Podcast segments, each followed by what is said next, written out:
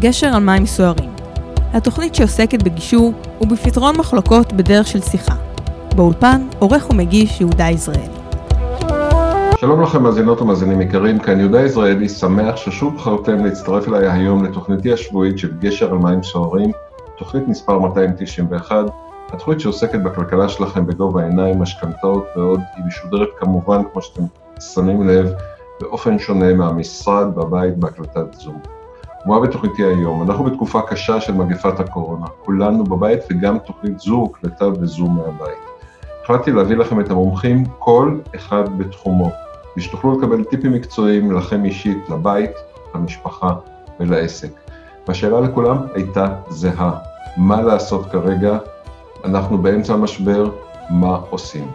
בחלק הראשון שתשמעו היום ידברו גלינה סמית, אשת יחסי ציבור ופרסום ברשתות חברתיות, רונן בר-לב, רואה חשבון ויועץ פיננסי, אילן וילנר, חוקר פרטי ומוביל אנשים לשינוי חשיבה, צחי טוויטו מאמן ומרצה למכירות, שירלי יוסף תסיים, מלווה לבריאות טבעי לפי רפואת הרמב"ם ומרצה בתחום. כפי שאתם רואים, הקפדתי להביא מומחים בנושאים עסקיים, אבל גם אישיים, כי בסוף הלחץ משפיע עלינו עסקית ואישית. התוכנית כולה הוקלטה בזום ואני מתנצל על ההבדלים בעוצמת הקול והאיכויות.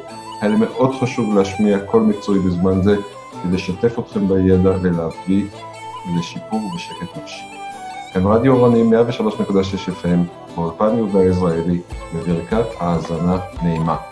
אחר צהריים טובים לך גלינה סמית. גלינה סמית היא בעלים של חברת סמית מדיה, חברת יחסי ציבור ופרסום ברשתות חברתיות. היי, מה שלומך יהודה? אצלי תמיד טוב, ברוך השם. שורד, שורדים בעידן הקורונה. חיים בעידן הקורונה. אנחנו. לא שורדים עכשיו, אנחנו חיים ומתקדמים הלאה. נכון, אני מסכים איתך שצריכים לדבר חיובית. בואי טיפה תספרי לנו על העסק שלך, איך הגעת לעסוק ביח"צ. וואו, אמ, האמת בכלל התחלתי לעבוד בח... כמנהלת משאבי אנוש במשרד פרסום מאוד גדול, ולפני כמעט 15 שנה, והבנתי שמה שהם עושים הוא הרבה יותר טוב ממה שאני עושה והרבה יותר מעניין. קמתי ועזבתי והתחלתי מאפס, כמו שכל איש פרסום אה, בעצם מתחיל. אה, תקציבאית זוטרה במשרד פרסום קטנטן. אה, למדתי, גדלתי, התקדמתי, אחרי ארבע שנים סיימתי בתפקיד סמנכ"ל שיווק באותו משרד פרסום שהתחלתי בו כתקציבאית. ומאז כבר עבדתי בתפקידים מאוד בכירים עד מנכ"ל משרד פרסום, שבעצם התמחה במגזרים, פרסום למגזר הרוסי של מסעדות, היה לנו מעל 700 מסעדות אה, במשרד, ואחרי תקופה מסוימת הבנתי שאני יכולה לעשות את זה לבד, שהיה לי כבר את כל הכלים ואת כל הידע, גם של ניהול משרד, גם הבנה מלאה ב... עולם יחסי ציבור וביח"צ, ולפני ארבע שנים פתחתי משרד שלי, קטן, בוטיקי וחמוד. אני חושבת שבשביל להיות איש מקצוע, אם אתה לא עברת את כל הדרך, אתה לא, לא משנה כמה למדת ומה למדת, אתה, אתה לא באמת יכול לראות את כל התמונה פעם אחת, ופעם שנייה, לפחות בעולם הפרסום והיח"צ, או שיש לך את זה, או שאין לך את זה. מכירה המון אנשים בלי תואר בתקשורת, שהם אנשי יחס, יח"צ מדהימים, ועושים עבודה מצוינת, כי החשיבה שלהם היא שונה.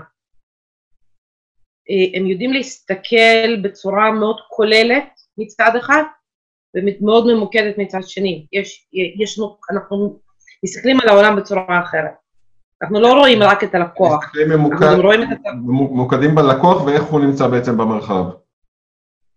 גם, וגם מה הצרכן או מקבל השירות מאותו הלקוח אה, יכול להגיב עליו, או אזרח, אם אנחנו מדברים על פוליטיקאים. הרי התחום שלנו הוא מאוד מאוד רחב. אני יותר מתמקדת ב... אה, עולם הצרכנות. אה, כן עשיתי פוליטיקה הרבה מאוד שנים, לא תודה, הפסקתי, אבל אה, תשמע, בפוליטיקה הבעיה היא שלא רואים את ה... כשרואים משרד יחסי ציבור לא מבינים. חושבים שזה... שאתה חלק... אה, לפעמים הם חושבים שאתה חלק מהבוחרים, למרות שבדרך כלל אם אתה מוביל איזשהו מעמד אתה גם בוחר בו. אה, זה איזושהי אתיקה בעיניי מאוד מאוד חשובה, אבל לוקחים את זה ברמה מאוד מאוד אישית. אני עברתי עליהו בבחירות מקומיות אחרונות, לא רוצה, לא הילדים שלי צריכים את זה, לא אני צריכה את זה. אז בוא ניקח את זה באמת, אז בוא ניקח רגע את הדוגמה שנתת וניקח אותה לעולם שלנו של העסקים הקטנים. ברור לנו למה פוליטיקאי צריך יחסי ציבור, וברור לנו גם שכולם לוקחים יחסי ציבור, אה, גילוי נאות, אני לא שומע חדשות כבר שמונה שנים דרך אגב, אה, אבל בואו רגע נעבור, לעסק, בוא נעבור רגע לעסקים קטנים, אה, ועוד לא ניכנס לתקופת הקורונה שהיא עכשיו, ביום יום, למ, מי, מי צריך בכלל יחסי ציבור בעסק, לעסקים קטנים? כאילו, אנחנו קטנים. כולם. אני, אני, אני אגדיר את זה ברמה של כולם ואני אסביר למה. אה, יחסי ציבור בונים תדמית. גם עסק קטן כדי למכור חייב שתהיה לו תדמית חיובית. משרד יחסי ציבור, בין אם הוא קטן ובין אם הוא גדול, אבל במידה והוא באמת מקצועי, יודע לראות את כל הלקוח עם כל המינוסים והפלוסים. אנחנו יודעים לעבוד על המינוסים, אנחנו גם יודעים בצורה מאוד ברורה להגיד ללקוח, תקשיב, פה, אם אתה לא משפר, אני אפילו יכול לעזוב אותך, כי זה יחסל אותך. יש גם מצבים כאלה. את מדברת על אה, איך הוא מצטייר בציבור או איך הוא נותן שירות? גם בציבור וגם איך הוא נותן שירות. Okay. אוקיי. לפעמים, אה, אה, ואנחנו רואים את זה, איך שהלקוח מדבר עם הקהל שמגיע אליו למכולת. ואם הוא לא מדבר עם הצרכן שלו באותה שפה, הוא יאבד את הקהל שלו, הוא יאבד את הצרכן שלו, והוא ילך למכולת ממול. אז זה לא בעצם... איך הוא מחייב? אבל נתת דוגמה של מכולת, או לא משנה, מישהו שמוכר סחורה, זה לא בעצם שיווק ומכירות? זה רמה של שירות, איך אתה מציג את עצמך. אתה, אתה לצורך העניין רואה חשבון. הלקוחות שלך הם עסקים, בדר, כאילו בדרך כלל, כן? אוקיי. חוץ מאלה שעושים תיאומי מס. איך אתה יודע לדבר עם הלקוח, איך אתה יודע לגייס אותו? האם אתה יודע לדבר איתו בגובה העיניים? האם אתה מתנשא עליו?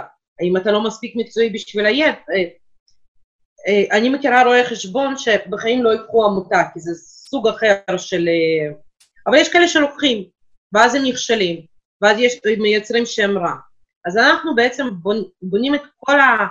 בודקים את כל הסל שיש ללקוח להציע, אנחנו בודקים איפה הוא הכי מקצועי, ומשם אנחנו בונים לו את התדמית. עכשיו, לא חייבים לעשות את זה ברמה של יח... יח"צ מתמשך, אפשר לעשות את זה ברמה של פגישות אסטרטגיות, ואז גם עסק קטן יכול לאפשר את, את זה לעצמו, אה, ואפשר כמובן ביח"צ מתמשך, כולל אה, פרסומים בתקשורת, כולל רעיונות ברדיו, בטלוויזיה וכן הלאה וכן הלאה, זה תלוי תקציב. אבל אני חושבת שבשביל התחלה, או אם הלקוח רואה שהוא, משהו נפגע שם בתדמית, כן כדאי לקחת לו משרד יחסי ציבור כזה או אחר, כי בסופו של דבר אנחנו נדע גם לזהות את המכשולים, אנחנו נדע לזהות את היתרונות, ואת היתרונות אנחנו נדע ביחד איתו לעלות למעלה, אנחנו לא משקרים, מאוד מאוד חשוב לי, אנחנו לא נשים דברים מתחת לפני השטח. אנחנו פשוט נתמקד במה שטוב, וכנראה שנוריד את מה שפחות טוב. אה, והוא לא יתעסק עם זה גם. זה בדיוק, זה בדיוק בעל המקצוע מהצד, שבמקרה הזה זה יחסי ציבור, שבעצם מגיע, ואיך אומרים, אורח לרגע רואה כל פגע, ובעצם מפה הוא אומר, תשנה את זה, תשנה את זה, כדאי לך, כי גם אני, גם אני בתיאוריה לקוח שלך ואני רואה את זה, אז גם אחרים רואים את זה. נכון, גם. יותר מזה, אה, זה פן אחד של המקצוע. אנחנו בונים מסרים, איך לקוח מדבר, מה המסר שהוא מעביר. הרי כל מוצר, כל שירות אפשר להעביר באלפי דרכים. אז אנחנו ביחד מגדירים מי קהלי היעד שלו, אה, איך אנחנו פונים לאותו קהל יעד, אם אנחנו פונים לצעירים, אם אנחנו פונים למבוגרים. אם אנחנו פונים לרוכשי פרארי או לרוכשי מזדה, אה, כל, כל level של לקוח יש לו שפה משלו, יש לו מסר משלו. ו- ו- ולכן צריך לדעת לבנות את המסרים האלה, זה חלק מהאסטרטגיה, ו- ואנחנו גם יודעים אה, לעשות את זה. אה, בעיקר אנשי מקצוע ו- וכאלה שעוסקים בזה הרבה מאוד שנים. אנחנו, אני באופן אישי יודעת לשלב אה, יחסי ציבור עם רשתות חברתיות ומובילי דעת קהל, משהו שלא כל משרדי יח"צ עושים, כי רשתות חברתיות זה יותר הרובריקה של פרסום, ויח"צ בדרך כלל לא מתעסק בפרסום. אבל היום רשת חברתית זה מפה לאוזן שלכם. איך אנחנו משתמשים בפלטפורמה הזאת על מנת גם לתפור מכירות וגם ליצור uh, תדמית. יש הבדל בין ו... עסקים שהם, יש הבדל שבין עסקים שהם מוצר לבין עסקים שהם שירות בנושא הזה של תדמית? לא. לא, ממש לא. ברמה של תדמית אה, אה, יש הבדלים אחרים, יש הבדלים של מומחיות או לא מומחיות, כן? אה, בעל אה, מכולת לא חייב להיות מומחה. הוא לא צריך להיות אייל שנים מומחה לעגבניות. אה, אה, אבל התדמית היא חשובה. התדמית היא חשובה. אגב, אני לא סתם לקחתי בעל מכולת, זה משהו שאנחנו משתמשים בזה הרבה מאוד עכשיו. אבל אה, המסרים והבנייה ואיך אני פונה, ואם אני יושב באזור מסוים אז אני יכול להשתמש בבעל, אה, אה, איך, איך הולך המשפט הזה? בעל הבית להשתגע? כן. אה, אם אנחנו עובדים ב, באזור אחר, אנחנו כנראה נפנה בצורה אחרת, אני מזמין אתכם, אני מברך אתכם. אם אנחנו נשב באזור של המגזר הרוסי, אז בעל הבית להשתגע בכלל לא יעבוד. אנחנו גם יודעים, אה, אם אנחנו נשב במגזר, בבני ברק או במאה שערים, אנחנו בכלל נפנה בצורה אחרת. זה לא משתנה מעסק לעסק, אבל יש עסקים שבהם המומחיות והתדמית היא קצת יותר חשובה, אצל רואי חשבון, אצל עורכי דין, אצל כל בעצם רופאים, אה, קוסמטיקאיות. מקצועות שפחות מפרסמים, את אומרת. מה זה? זה סוג המקצועות ש... ש... אני לא שומעת. זה סוג המקצועות שלפני זה לא פרסמו בעצם, את אומרת. שחלקם אסור להם גם לפרסם, כמו עורכי דין. אה, למי? לרואי חשבון? לא, רואי חשבון מותר, לעורכי דין, אבל למשל אסור לפרסם. לעורכי דין מותר לבנות תדמית, אה, הלשכה של עורכי דין קצת הקלה להם בתנאים עכשיו, יש דברים שמותר להם לעשות, יש דברים שאסור להם לעשות, אבל אה, בגדול אנחנו מוצאים דרכים, גם uh, ליצור תדמית ל... תראה, משפט גדול, משפט רב-תני, משהו שעורך דין יכול לתת תגובה, ובמידה התגובה, ואנחנו רואים את זה המון בטלוויזיה, אתה פחות רואה חדשות, אני כן רואה הרבה, זה חלק מהמקצוע, אבל uh, uh, לפעמים אתה מקשיב לעורך דין ואתה אומר, אני רוצה לשמור, למה הוא מייצג אותו? יכול להיות, אגב, יכול להיות שהוא יודע, יכול להיות שעורך דין נהדר, אבל הוא לא יודע לעמוד מול תקשורת. והוא לא יודע לתת תשובות טובות. אז אגב, זה גם חלק מעבודה של משרד יחסי ציבור, פעם אחת, אבל ברגע שהוא מגיב, והוא מגיב בצורה נכונה, תראה איזה תדמית הוא יכול לבנות לעצמו. אם הוא מנצח או מנהל, אה, משתתף במשפט מאוד מאוד גדול ורציני, עם הרבה סוגיות, הוא יכול להגיב על הסוגיות האלה, הוא יכול להתראיין בטלוויזיה וברדיו.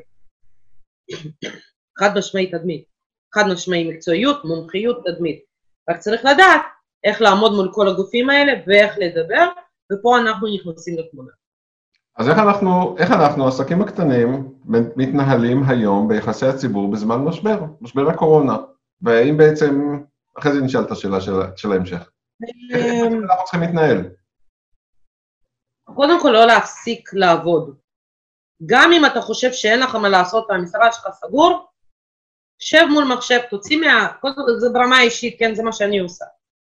אמ, תוציא מהמגירה שלך כל מה שתכננת לעשות עד עכשיו, תעשה את זה. מסמכים, ניירת, כתבות, אה, מסרים, תפנה באמת אה, למשרדי, אה, כאלה ואחרים שנותנים ייעוץ כזה או אחר, אנשי מקצוע, תבדוק איך אתה יכול לבנות לעצמך תוכנית, איך אתה יוצא מהמשבר. זה מאוד מאוד חשוב. איך אתה נראה יום למחרת. כי יום למחרת כנראה שיהיו לך פניות, איך אתה מתמודד עם כמות הפניות שיהיו לך, וכנראה שיהיו. אבל יש דבר אחד, וזה כן בהקשר של יחסי ציבור. הפסקת לעבוד, הפסקת לכתוב, הפסקת לנהל את העמוד העסקי שלך, הפסקת לכתוב בקבוצות, אנשים שוכחים, הזיכרון שלנו קצר מאוד. אנחנו מחר נשכח, אה, אנחנו היום נשכח את מה, ש, מה שהיה אתמול, ואנחנו לא נחזור אליך, אנחנו נחפש מישהו חדש. אבל אם אתה נמצא כאן ועכשיו, ומדבר איתי, ונמצא איתי, ומתראיין, ומוציא איזושהי כתבה, אה, ומנהל את הדף פייסבוק שלך, ומפרסם בקבוצות, אני נותנת פה כרגע מלא מלא כלים קטנים לעסקים, כן? מה, מה אפשר לעשות? או שאתה כל הזמן נראה, אתה מראה את המומחיות שלך, וכרגע יש איזושהי... אני, אם אני, אני אגיד את זה בהכי גסות, יש מין שלשול של סוג של אנשי מקצוע. כל אחד מנסה לצוץ איכשהו, ויש קורסים, סליחה, קורונה, סתם. אמ, יש המון המון, אה, יש איזושהי הצפה ברשתות חברתיות, אבל זה גם הדרך לברור את המומחים, לזהות אותם. אנחנו אנשים לכן, בעלי אינטליגנט. שנייה, שנייה רגע, סליחה שאני עוצר אותך, ובעצם לכן, נקודה חשובה שאני רוצה להוציא רגע מהמשפט הזה, תוציאו במקום חמישה מאמרים, תוציאו שלושה, אבל כל אחד שיהיה מלוטש היטב.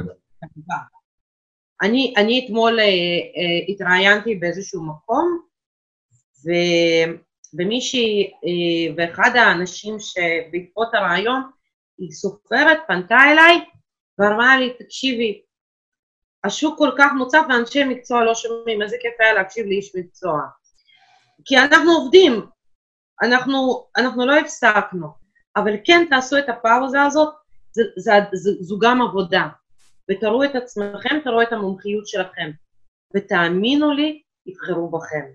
כי אנשים הם אינטליגנטים מיסודם, הם יודעים לברור, הם יודעים לזהות מי איש מקצוע בתוך כל הבלגן שקורה היום, ומי איש ומי לא איש מקצוע.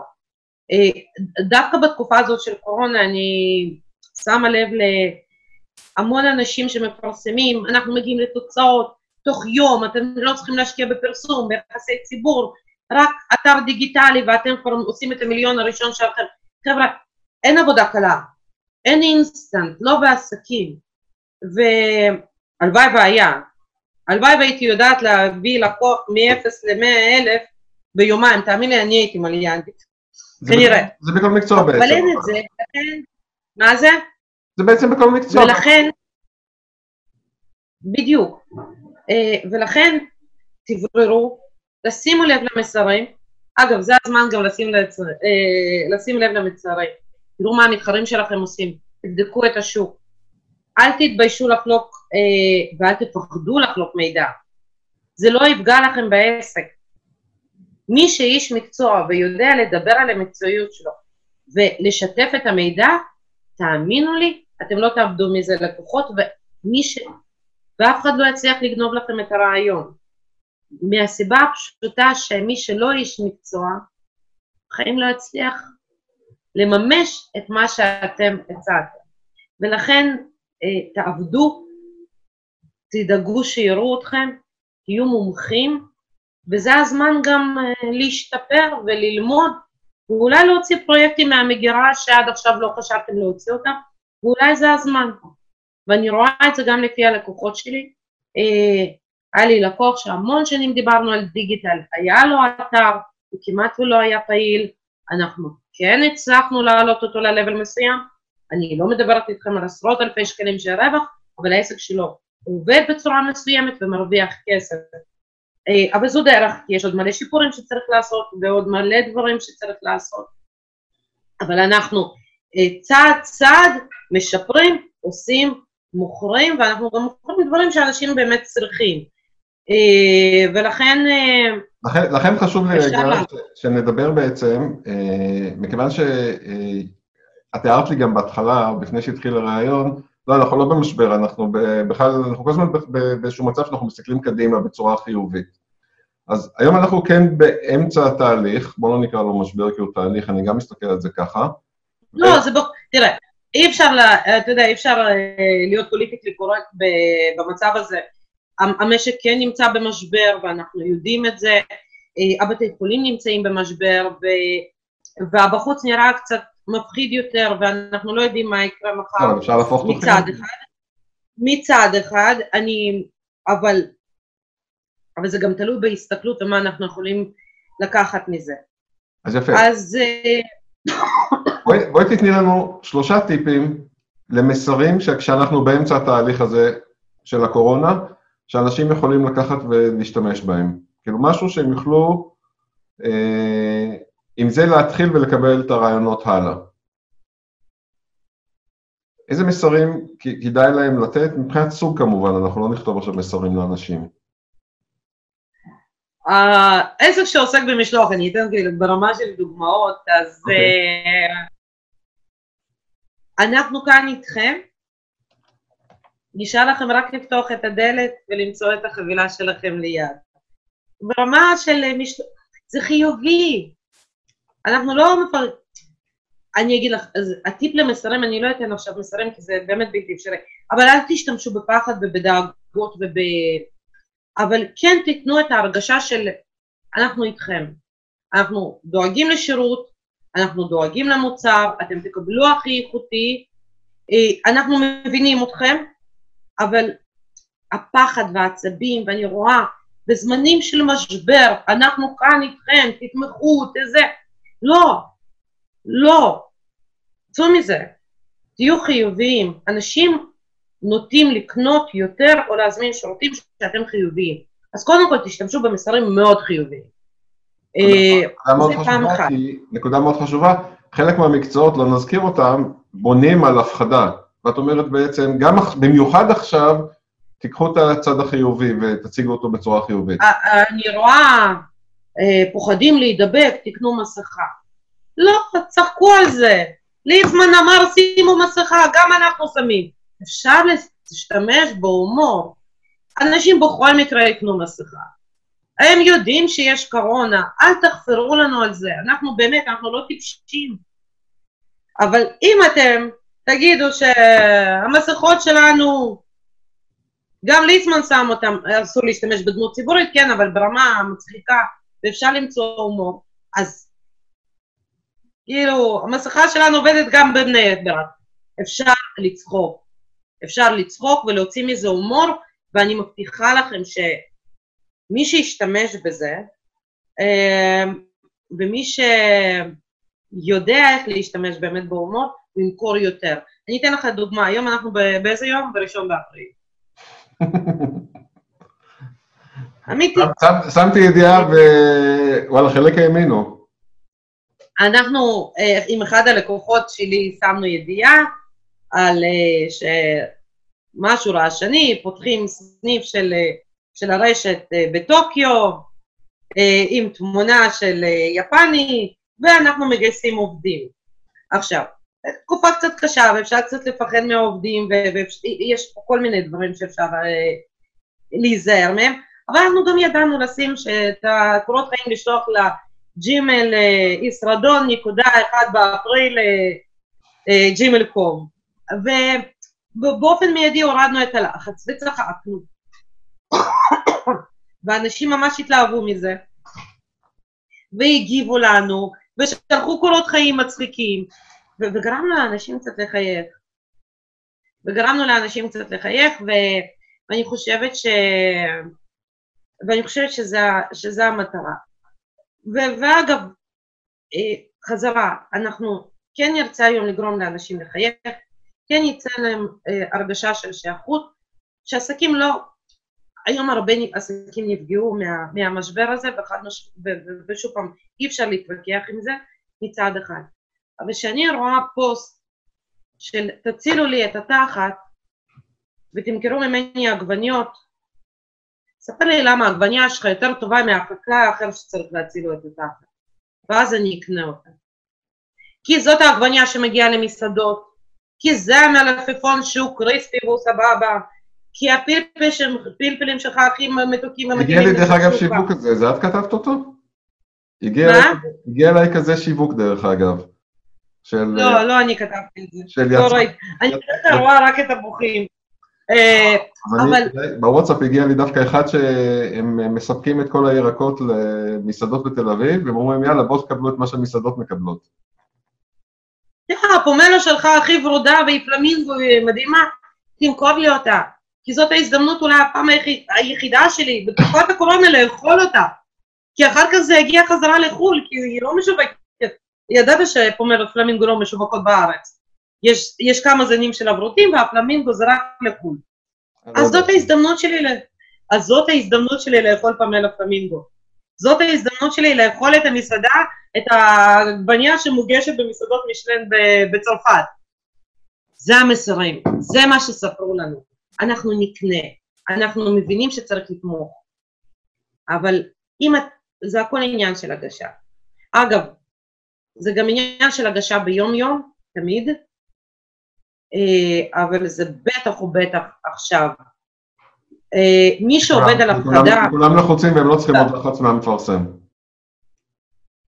מי שעובד על הפקדה ומי שצריך לעבוד על הפקדה, הפקדה זה באמת, אה, מי שצריך לעבוד על הפקדה זה, זה אלה שישלמו לנו. מי שעובד על הפקדה זה גופים ציבוריים שעוסקים בסמים, אלכוהול. הקמפיין של משרד הבריאות לגבי ההפחדות של הקורונה, אני חושבת שהוא נכון, כי אנשים אה, המסרים באמת חייבים, אנחנו כן צריכים קצת לפחד. אנחנו חייבים לפחד כדי לא לעשות שטויות. אבל אנחנו לא גופים ציבוריים, אנחנו לא מוכרים אה, אה, משהו שהוא אה, נ, לא נהיגה בשכרות וסמים וכן הלאה וכן הלאה. אנחנו רוצים שבסופו של יום גם יאהבו אותנו, בסך הכל. גם אם יקנו ממישהו אחר שידברו עלינו דברים חיוביים. כמובן, כמובן. ברגע שאנחנו חיוביים, ברגע שאנחנו משתמשים קצת בהומור, בגלל שאנחנו מגישים מידע שהוא נכון, אה, אנשים ידברו עלינו, אנשים יזכרו אותנו. יש מה שנקרא זיכרון קולקטיבי אחרי משבר. אנחנו צריכים להישאר בזיכרון קולקטיבי. דברי, אני שותק. לא, לא, אמרתי, אני סיימתי את המשפט. אנחנו נמצאים היום בתהליך שאנחנו באמצעיתו, בדיוק היה, אצלנו, היה אתמול בערב סיור מוחות ואמרנו, רגע, מתי, מתי יהיה נקודת השינוי? אנחנו הבנו שלא יהיה נקודת שינוי, זה יהיה בהדרגתי, אז בעצם, מתי את ממליצה להתחיל לדבר על היום שאחרי? הן מבחינת... היום, אתמול. הן מבחינת אמירות והן מבחינת מוצרים. אתמול, אתמול. אנחנו כל הזמן צריכים לדבר על יום של אחרי. אה, וגם אם לא לדבר עם הלקוח, לדבר עם עצמנו ולמנות תוכניות של מה אני עושה. אה, זה היום שאחרי הוא, תקשיב, אנחנו חיים במדינה מטורפת. פעם יש לנו קסאמים, פעם יש לנו קטיושות, פעם יש לנו איום איראני, פעם יש לנו איום עיראקי. אה, עכשיו יש לנו קורונה, אנחנו רגילים.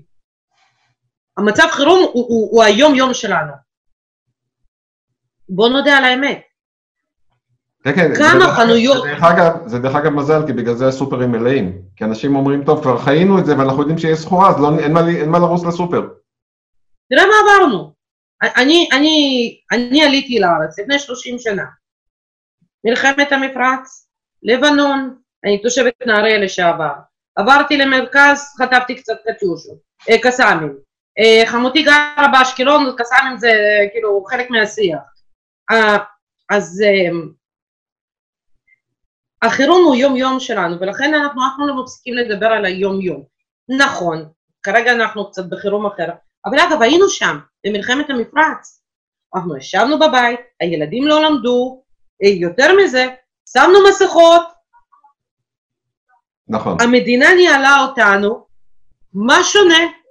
אתה יודע מה שונה? אז הייתה לנו פחות יכולת למכור.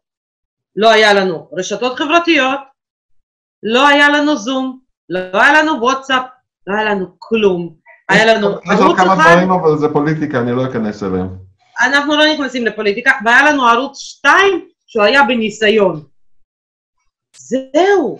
וכמובן ידיעות אחרונות, מעריב, הדובר, הדבר וכן הלאה וכן הלאה. אבל התקשורת שלנו הייתה שונה. אתה לא ידעת אם אתה יוצא החוצה ויש לך אזעקה ואיך אתה עומד בחוץ עם המסכה הזאת. בואו נז... בוא רגע נזכר בזה, וישבנו חודש. נכון.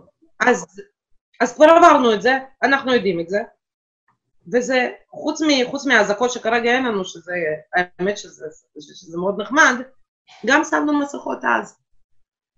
דרך אגב, דרך אגב בזמנו אה, אה, הייתי במילואים ואשתי הייתה אצל ההורים שלה, ושם זה ליד אה, בסיס שהיו שם אזעקות חופשי. חזרנו הביתה, נגמרו המילואים, האזעקות עוד המשיכו, ואנחנו בסוף אה, הצטלמנו עם המסכה, אמרנו, טוב, בוא נצטלם עם המסכה. אנחנו שמים את המסכה, אה, שמים את המצלמה, החתול שלנו מסתכל עלינו, הוא אומר, רגע, לא שמעתי אזעקה, כאילו, מה אתם עושים, כאילו? הוא ממש הלך לדלת, חזר. אתה יודע שהכלב שלי, אתה יודע, הכלב... כשיש אזעקה, דרך אגב, הוא היה רץ ישר מתחת למיטה. נכון, גם הכלב שלי. גם הכלב שלי היה פודל כזה קטן, איך שהיה שומע אזעקה, פוך, ראשון יושב. אה, בחדר האטום. אז אה, חבר'ה, היינו שם, אנחנו יודעים להתנהל במשברים, ולכן כל יום הוא היום, נכון, המשבר עכשיו הוא קצת יותר כבד אה, ברמה של התרגלנו, אנחנו התרגלנו להרבה מאוד נוחות, התרגלנו שהילדים הולכים לבית ספר ואנחנו הולכים לעבודה, התרגלנו לזה שאנחנו לא, לא צריכים להעסיק אותם, התרגלנו לזה שהם לא צריכים להיות עם המורה בזום והם עושים צעקות והם רועשים, התרגלנו לאורך חיים מסוים, החיים מכריחים אותנו לשנות את אורך החיים. אגב, גם שהמשבר הזה ישנה, החיים שלנו ישתנו. אנחנו כנראה נהיה הרבה יותר זהירים. אה, אף אחד לא אמר שהווירוס הזה ייעלם לגמרי מהעולם. כנראה שהחיים שלנו יתהפכו ב-180 מעלות לגמרי, ואנחנו לא יודעים איך היום, ש... אנחנו לא יודעים איך יהיה היום שאחרי. איך הילדים ייאלצו ללכת לבית ספר, מה הם יצטרכו לקחת בתיק, וכן הלאה וכן הלאה. ולכן... אנחנו צריכים להיזהר גם עם אה, המסרים, גם עם המסרים שלנו, אנחנו בעצם צריכים אה, להיזהר ולא להניח שהשינוי יהיה מהר, אבל גם לא להניח שהוא יהיה מאוד איטי. אנחנו בעצם לא יודעים מה יקרה. אני שומעת המון, אה, גם בחדשות וגם, ואני רואה את זה בקבוצות, וכל מיני אנשי מקצוע שפתאום מחירי הדירות ירדו, תהיה נפילה של המשק, מחירי זה ירד ופה יהיה יותר זול. אני חושבת שאנחנו נשאר באותו קו. ברור. אני לא חושבת uh, שאנחנו, מי, מי שממשיך לעבוד היום יקנה מחר דירה בקיסריה בשקל וחצי. Uh, חבר'ה, לא יקרה, אל תדאגו, תמשיכו לחיות כמו שאתם חיים. אני כן חושבת שאם הממשלה לא תתערב בצורה נכונה, כן היו עסקים שיפשטו רגל, אה, וכן היו בתי אב שלא יצליחו להתקיים בצורה טובה, ולכן אני חושבת שהתוכניות אה, הכלכליות שמציגים לנו, אה, תגידו לנו תכלס, כמה כל חודש ומה יקרה. לא הקצינו שמונה מיליארד יופי ומה אני מקבלת מזה, וכבר דיברנו על זה יהודה, התכתבנו על זה. אני חושבת שזה בגלל שאף אחד לא אשם במה שקרה, יש כאן אחריות עצומה של הממשלה אה, לעצור, אפילו לתת הוראה לבנקים לעצור את הוראות הקבע של ארנונה, כי היא עדיין נגבית ואני מכירה המון מאוד, אומרים דוחים את זה בשלושה חודשים ואנחנו נספוג את זה, או מבטלים את זה, היום ים עסקים ירדה להם הוראת קבע של ארנונה, או של ביטוח לאומי. ואני חושבת שזה כן אחריות הממשלה, כי העסק כרגע בעיקר גדול, בעיקר רשתות שנסגרו, אין להם אפילו ראש לחשוב על ביטולים, לא ביטולים, כן לעשות, לא לעשות, ואם זה חס וחלילה חוזר, אז זה פוגע בקרדיט, ופה אני פונה ל... לא, הקרדיט זה לא... יותר, נכון, מי דרך אגב, בקרדיט כבר אני אומר לך, דרך איגוד היועצים דיברנו, חלק מהדברים, אה, יחזור אולי איזה בעיה, עוד מטפלים בזה כרגע, אבל כל הדחיות לא יפגעו. כי גם זה, דרך אגב, ביום רגיל פוגע. אז uh, אני כן פה פונה במעמד זה לכל מי שיכול להקשיב ולכל מי שבעל החלטה, תפרטו לנו, תסבירו לנו. אנחנו לא ממש מבינים את מה שכתבתם. אנחנו רק שמענו שמונה מיליארד. אם אין לכם מה לעשות עם זה, תעבירו לי, תעבירו לי את זה לי לחשבון הבנק, אני אסתדר. אני אדע לעשות את החלוקה הנכונה. Uh, אבל באמת, תיתנו פתרונות אמיתיים של כאן ועכשיו. אה, בלבולי שכל לא יעזור. זה יקרה דרך אגב, אני אחזור רגע טיפה למקצוע שלי, זה יקרה כשעם ישראל יפסיק להיות פראיירים, כשעם ישראל ידע לעמוד על שלו גם בדברים פשוטים מול הבנק במשך היום-יום ומול כל הספקים השונים, לא נזכיר שמות, אז, אז הוא ידע גם לעמוד מול ממשלה שנותנת לו לא נותנת לו כסף, זה, זה משהו היסטורי, אני לא רוצה להיכנס לזה כי זה דעתי הפרטית, לא עשיתי מחקר בנושא, אני לא היסטוריון כלכלי, אבל uh, זה משהו היסטורי שאנחנו יכולים לשנות. היה לנו הזדמנות, דרך אגב, ב-2012 עם מחאת הקוטג'. נכון. היה רק, היה רק קוטג', לא הייתה מחאה, אבל זה, אני מרצה על זה בהרצאות שלי, למה לא הייתה מחאת קוטג'.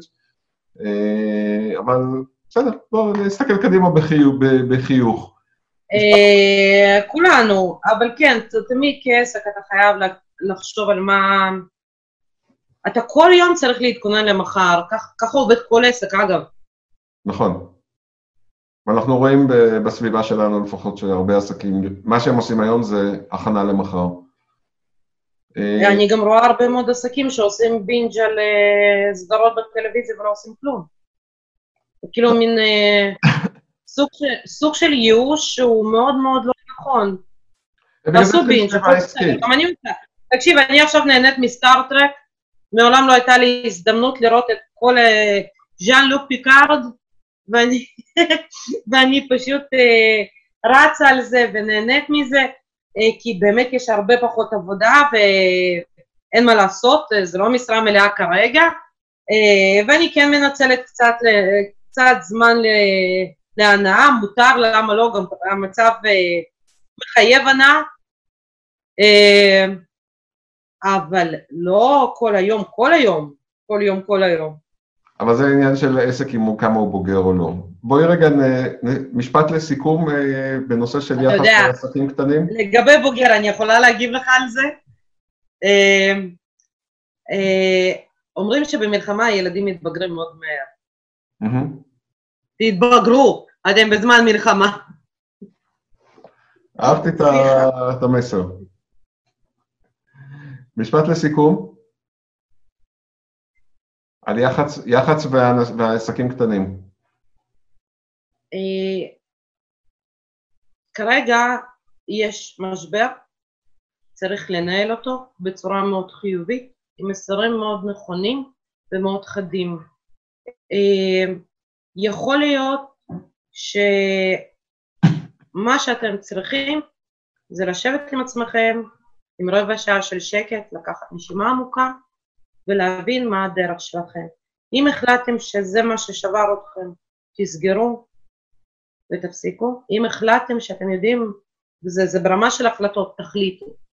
זה, זה השלב שבו עושים החלטות. Uh, אם אתם עסק של שנה ראשונה, אל תתבאסו, גם ככה בשנה ראשונה לא מרוויחים כלום. תכלס, אמיתי, לא. בדרך כלל שנה של השקעות ושנה של אז תשקיעו, אם אתם עסק ותיק ומרגישים שאתם אה, נחנקים, אז קודם כל תנשמו. גם, גם אני הייתי צריכה לנשום, אני גם עסק, ואני לא עסק כל כך מתחיל, והייתי צריכה איזה ארבעה ימים של נשימה כדי להבין מה אני עושה, איך אני עושה, הייתי צריכה להיות יום בחרדה, הייתי צריכה להיות יום בדיכאון, זה בסדר, זה שלבי אבל רגילים, כי באמת הכניסו אותנו לסחרור, אבל אנחנו כבר שבועיים. ומתישהו חייבים לצאת. מותר להיות עצבניים, ומותר גם לדבר על זה. מותר להיות מדי פעם מבואסים, ו- ומותר גם לדבר על זה. אבל אל תגרמו לקהל לרחם עליכם. קודם כל במסרים. תגרמו לקהל לראות כמה אתם הכי טובים, כמה אתם מדהימים, ותאמינו לי, הם גם יקנו עכשיו, ואם לא עכשיו, אז ביום שאחרי. תודה רבה לך גלינה סמית, אני חושב שהטיפים שאת נתת היו ממש חשובים לנו בתור עסק קטן אה, ויכולים לשמש את אה, כל בעלי העסקים ש... שעד היום בכלל לא חשבו שהם צריכים יחסי ציבור ועכשיו הם מבינים יותר למה כן.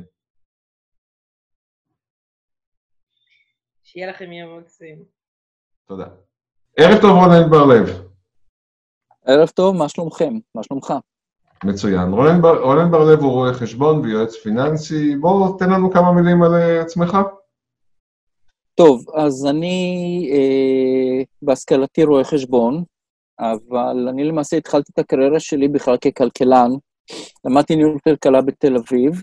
התחלת, התחלתי לעשות הערכות שווי, ניתוחים כלכליים במסגרת אה, שוק ההון. אחרי חמש שנים הלכתי להשלים ראיית חשבון, ובעצם מאז אני משלב את התחומים של מצד אחד התחום הכלכלי, הניתוחים הכלכליים לסוגיהם, מצד שני ההיבט היותר חשבונאי לעסקים ולחברות, זה מאפשר לי בעצם להגיע לעסק אה, מכל מיני כיוונים, פרספקטיבה הרבה יותר רחבה מאשר נניח אותו רואה חשבון שלמד רק את התחום הספציפי הזה. ובעצם בהרבה מקרים גם לשים את ראיית החשבון במקום הנכון, לא בהכרח כדבר החשוב ביותר שיש להסתכל עליו, ובייחוד היום.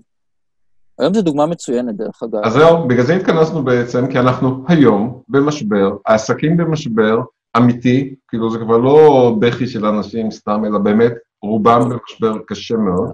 גם אלה שעובדים, דרך אגב, הם אה, מה שנקרא, הצליחו להוציא קצת לימונדה מלימון, אבל עדיין נשארו עם הקליפה המרה ביד.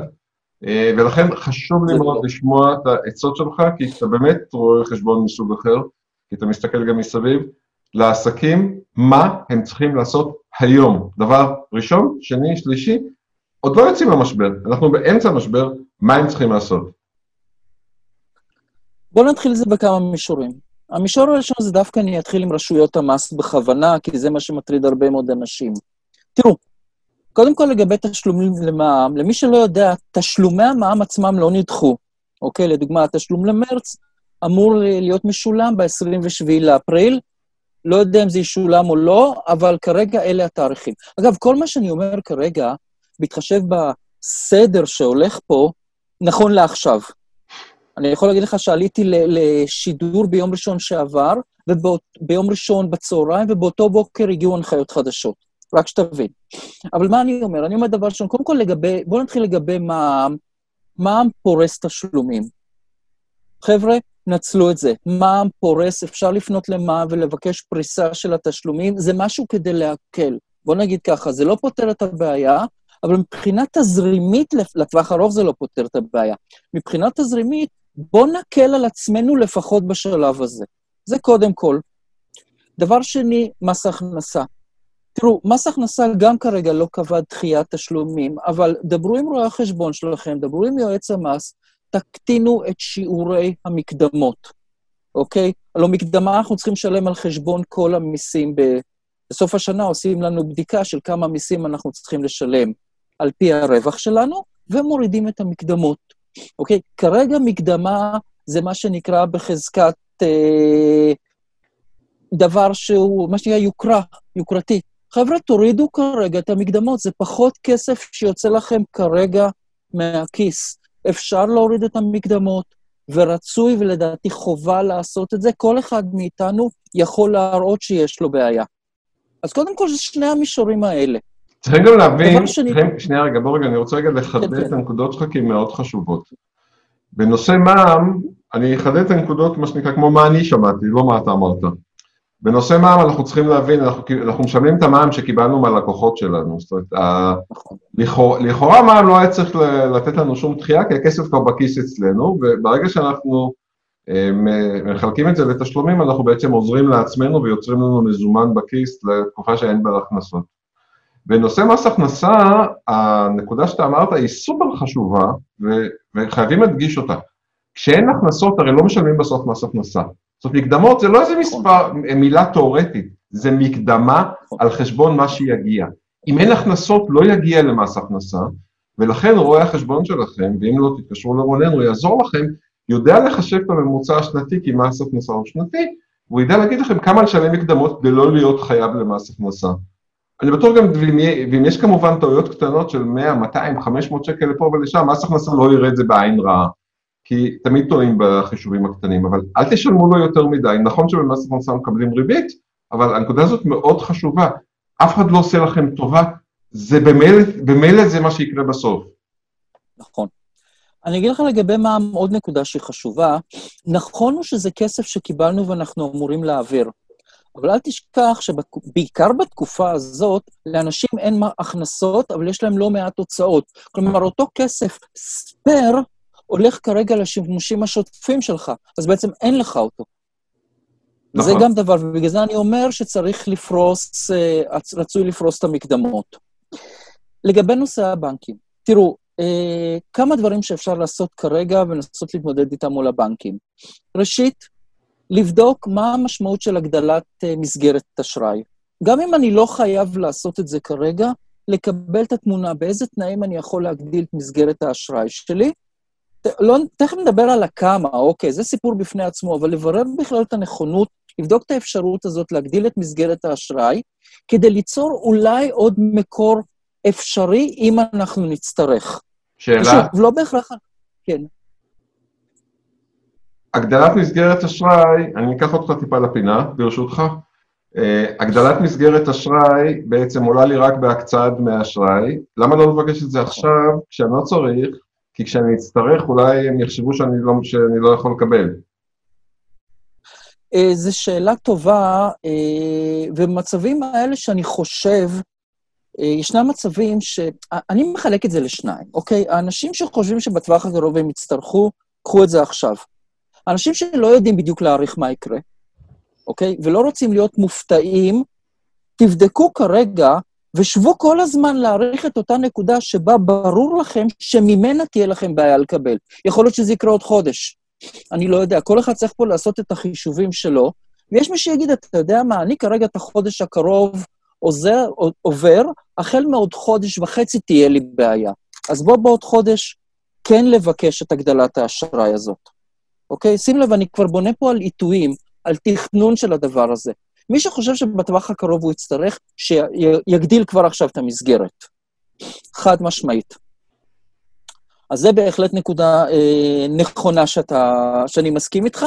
מי שלא צריך את זה כרגע, ומניח שאולי בחודש הקרוב שלא יצטרך, שיבדוק בכל זאת. אתה יודע, זה הרעיון פה שלי, הוא ליצור מה שנקרא מפה של כל המקורות שנמצאים לי מול העיניים, ואז לדע, להחליט איפה אני הולך, מה אני עושה, מתי אני לוקח ואיך אני לוקח. קודם כל, בכלל... גם, גם, אני- גם תשובה, אני רק אדגיש עוד נקודה אחת שאתה אמרת, אני אדגיש אותה בכיוון השלילי. גם כשאמרו לכם לא זה טוב, כי אתם יודעים, נכון. מפה לא תוכלו לקבל עזרה. בדיוק, בדיוק. נושא ההלוואות שיש לכם, תראו, תזרימית זה בעיה, אז חלק אפשר לעצור, חלק אפשר לפרוס, לנסות ולפרוס הלוואות. עכשיו שימו לב, אנשים באים ואומרים לי הרבה מקרים, בהרבה מקרים, תקשיב, מה זה לפרוס הלוואה? אני אשלם ריבית יותר גבוהה. אני אומר, השאלה אם התשלום הנוסף הזה לא שווה לכם את השקט הנפשי. וזאת ההסתכלות המרכזית שלי. האם הריבית הנוספת הזאת לא שווה לכם את השקט הנפשי, את היכולת לנשום טיפה? אז בסדר, מה תוארך? תשלמו טיפה יותר ריבית, תנשמו. תשאירו כרגע כמה שיותר כסף בכיס. מציע לשבת מול הבנקים ולבדוק את הדבר הזה, אוקיי? ואתה יודע מה, במידת האפשר, אפשר היום, במידת האפשר, אם אתה לקוח במצב טוב, כן? אפשר לעשות שופינג מול הבנקים. אפשר גם היום לעשות שופינג מול הבנקים, אוקיי? כלומר, לנסות ולראות, אתה לקוח במצב טוב, במצב סביר, אתה מרגיש שהבנק לא, לא הולך כלפיך, ואתה מסוגל, אפשר לעשות, לפנות לבנקים אחרים. חבר'ה, המשא ומתן הזה יכול להימשך כל אורך הדרך. כל אורך הדרך אפשר להמשיך אותו. ולכן שווה, גם בנקודה, אני מדבר, לכאורה אני מדבר פה על משהו שהוא מאוד מנותק, אבל לא.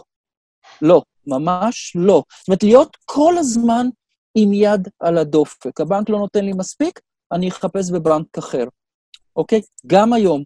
לא להרגיש שכל העולם חרב עלינו, אלא דווקא כרגע לעבוד בחוכמה. בצורה שקטה ומסודרת, וזה גם אחת השיטות. ואגב, אני עושה את זה עבור לקוחות. אני בודק גם אפשרויות אחרות בבנקים אחרים. אין חוכמות, זה בהחלט אפשרי. זה היתרון, אלה שתי זה היתרון, הנקודות. זה היתרון, זה היתרון של, אה, שלך, כ, קודם כל לא כבעל החוב, וגם כבן אדם מקצוען, שאתה בעצם לא מפחד מהבנקים. אתה מבין שבנק זה חנות, חנות שמוכרת כסף, ואפשר להתווכח עליה. הרבה אנשים, הרבה בעלי עסקים, וזה אחד הדברים הכי בסיסיים שאני מנסה להסביר לאנשים בכלל, לאו דווקא לעסקים. ממול יושב השכן שלכם, והוא עובד, זה העבודה שלו. הוא לא אלוהים, הוא גם לא סגנו של אלוהים, הוא אפילו לא מדרגה אחת מעליכם, הוא בדיוק כמוכם. הוא כמו הירקן, רק הירקן מוכר מלפפונים, פלפלים ו... אה, ועגבניות, והבחור הזה מוכר כסף. זה כל ההבדל. למה, למה אתם מייחסים לו איזה משהו הירואי שאסור להתווכח איתו ואסור להתמקח איתו? Uh, ובהרבה מקרים הם לא, סליחה, בלי להעליב, הם בהרבה מקרים לא יודעים. ותראה, אני באתי מחברת דירוג האשראי, דירוג, חברת הדירוג מעלות, חברת בת של אחת מחברות הדירוג הכי גדולות בעולם. לא פעם ולא פעמיים ישבתי מול פקיד שלא הבין על מה אני מדבר, ואני דיברתי במונחי אשראי. אז חבר'ה, הוא לא בהכרח מבין יותר מכם, וצריך גם להבין עוד נקודה שהיא חשובה. לא תמיד כשדוחים אתכם, הבעיה היא בכם. צריך להבין שבהרבה מקרים ההחלטות מתקבלות אי שם, למעלה בהנהלה, ואז הם מחליטים, לדוגמה, שהם מצמצמים את האשראי לענף זה וזה. אתם למטה מקבלים תשובה שלא, ואתם בטוחים שאתם לא בסדר, אבל לא. זה החלטה למעלה לצמצם אשראי בגלל שהבנק חשוף לאשראי גבוה בהיקף, בענף מסוים. לא אתם תמיד אשמים. חשוב מאוד להבין את זה, ואגב, זה גם הערות בכלל, אוקיי?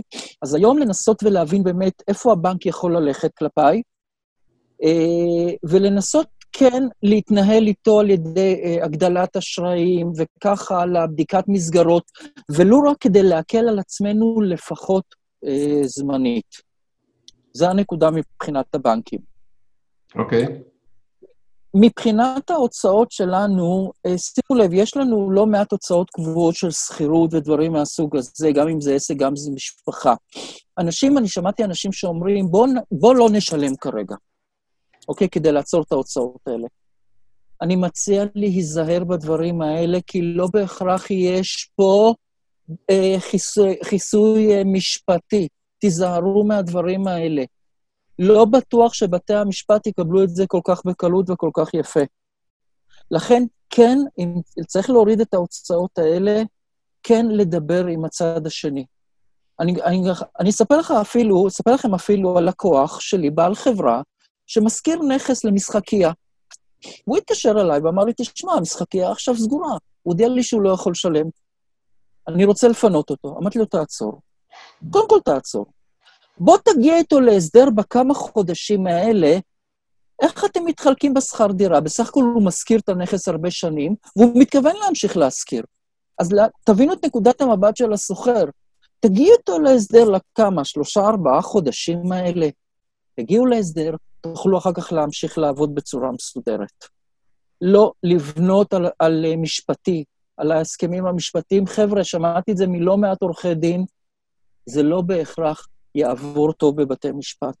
תיזהרו מהדברים האלה, וזו הנטייה שלנו הרבה פעמים לעשות דברים תחת לחץ, וחבל. והנקודה, בעצם בזה שהוא התייעץ איתך, ואני תמיד אומר לאנשים, תתייעצו, אפילו עם מישהו שלא מבין, כי אתם פתאום מספרים לעצמכם את הסיפור ואתם שומעים אותו ואתם מבינים שלפעמים הוא שטות. אה, בעצם זה שהוא התייעץ איתך, הוא בעצם אמר, רגע, אני נעצר, וזה תמיד אני אומר לאנשים בכל נושא, דרך אגב. תעצרו, תחשבו, תתייעצו ורק אז תבצעו. ארבע סעיפים. וברגע שעושים את זה, אז הרבה פעמים אנחנו מונים את ה...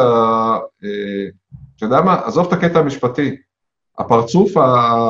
הלא יפה שלנו, ואין ספק, אני לא אומר את זה דרך אגב על אה, דירות, שכירות דירות, אני אומר את זה בעיקר על אה, מסחרי או דברים אחרים, שבוא נסתדר. לא, הרי זה לא משהו שהוא אישי נגדך, או פתאום הוא קם בבוקר והחליט לא לשלם לך. אוקיי? אז בואו נראה איך אנחנו, מה שנקרא, יד ביד, אבל זה אולי בגלל זה שאני מגשר, אז אה, זה מתחבר לי לגישה של המדברים. זה מתחבר לך לדברים. כי תשמע, איך הוא אמר לי? אמר לי, תשמע, נתת לי כיוון חשיבה שלא הייתי בו בכלל. נכון. נתת לי כיוון שלא הייתי בו. אז אוקיי, מצוין. תעצור, דבר, דבר איתי עוד פעם, בואו נראה איך אנחנו סוגרים את המצבים. אל תשברו את הכלים, אל תפוצצו משחקים. חבר'ה, כמה שזה קשה היום, אנחנו, הלו זה יעבור, חודש, חודשיים, אני לא יודע כמה אתם תצטרכו לחזור אחר כך לעבוד. אל תעשו את הטעויות האלה. מעולה, טיפ מעולה. חשוב מאוד. ועוד פעם, לגבי ההוצאות שיש לנו, אה, אני בכלל הייתי מציע לעסק לבוא ולעצור רגע ולבדוק עד כמה והאם יש לקוחות שמסוגלים לשלם לו. שימו לב, אפילו סכום חלקי. אוקיי? חייבים לך סתם לצורך העניין אלף שקל, מסוגלים כרגע לשלם לך 400, לפי החישוב המתמטי שלי, ככה למדתי, 400 גדול מאפס. תעשו את זה. תעשו את זה. אפילו את, הסכומים הקטנים האלה שתוכלו טיפה לקבל, כן? זה יקל עליכם יותר, זה ייתן לכם איזשהו טיפה מרווח נשימה. אז תסתדרו אחר כך עם הסכומים. בסדר, אוקיי. קודם כל, אפשר לקבל חלק. קבלו חלק. אוקיי, ואגב, הערה, ברשותך, עוד נקודה.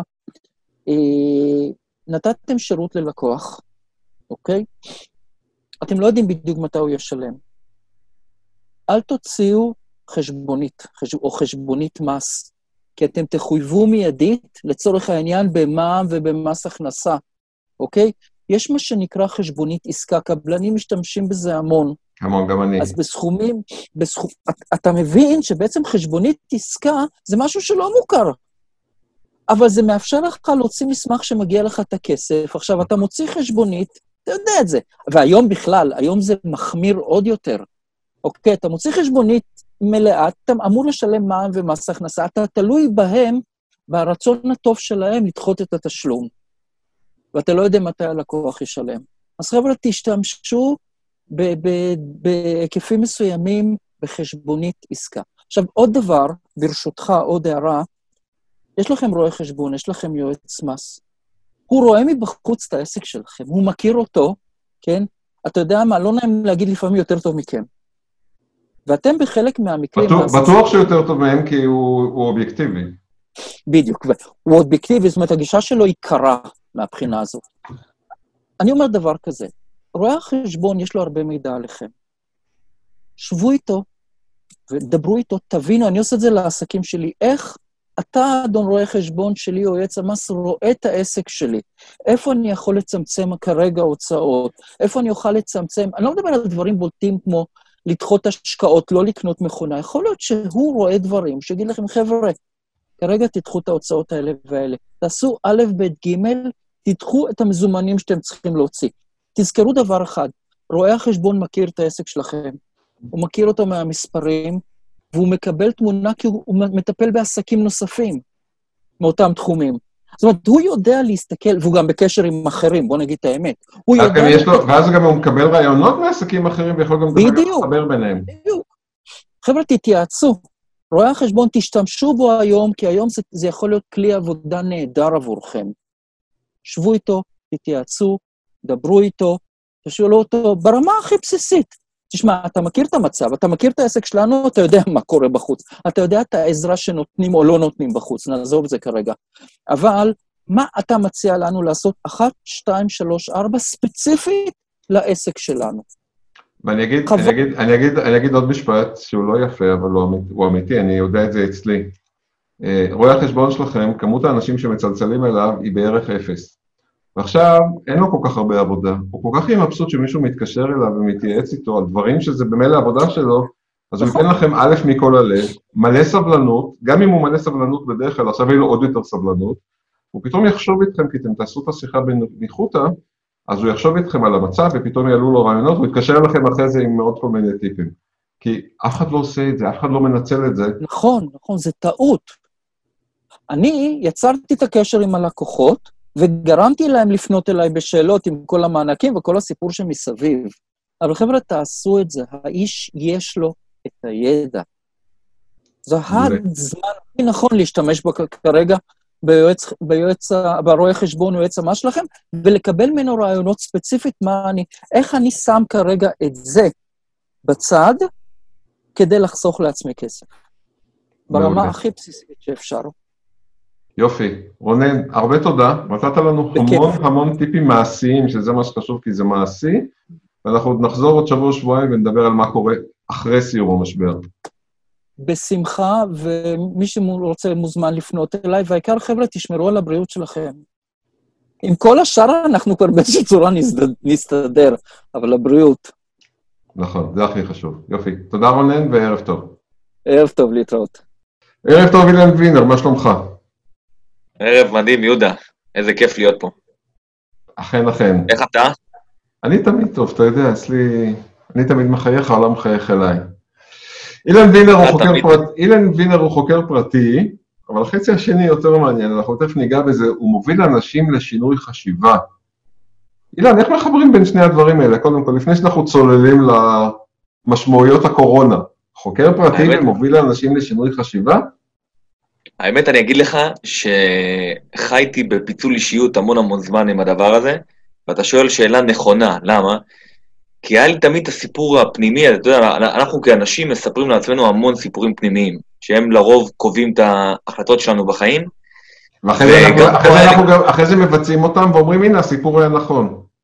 כן, כן, מנסים להדביק את הסיפורים והתירוצים לרוב, ומה שקרה לי אז, אתה יודע שאני מגיל 18 עוסק הרי בעולם החקירות והמודיעין, הייתי מפעיל סוכנים בצבא, במקורות ומודיעין והמון אה, דברים מעניינים, וכשיצאתי התחלתי כבר, אה, ממש עכשיו אני סוגר עשור בחוץ, אה, בעולם האזרחי, בחקירות הפרטיות, ו...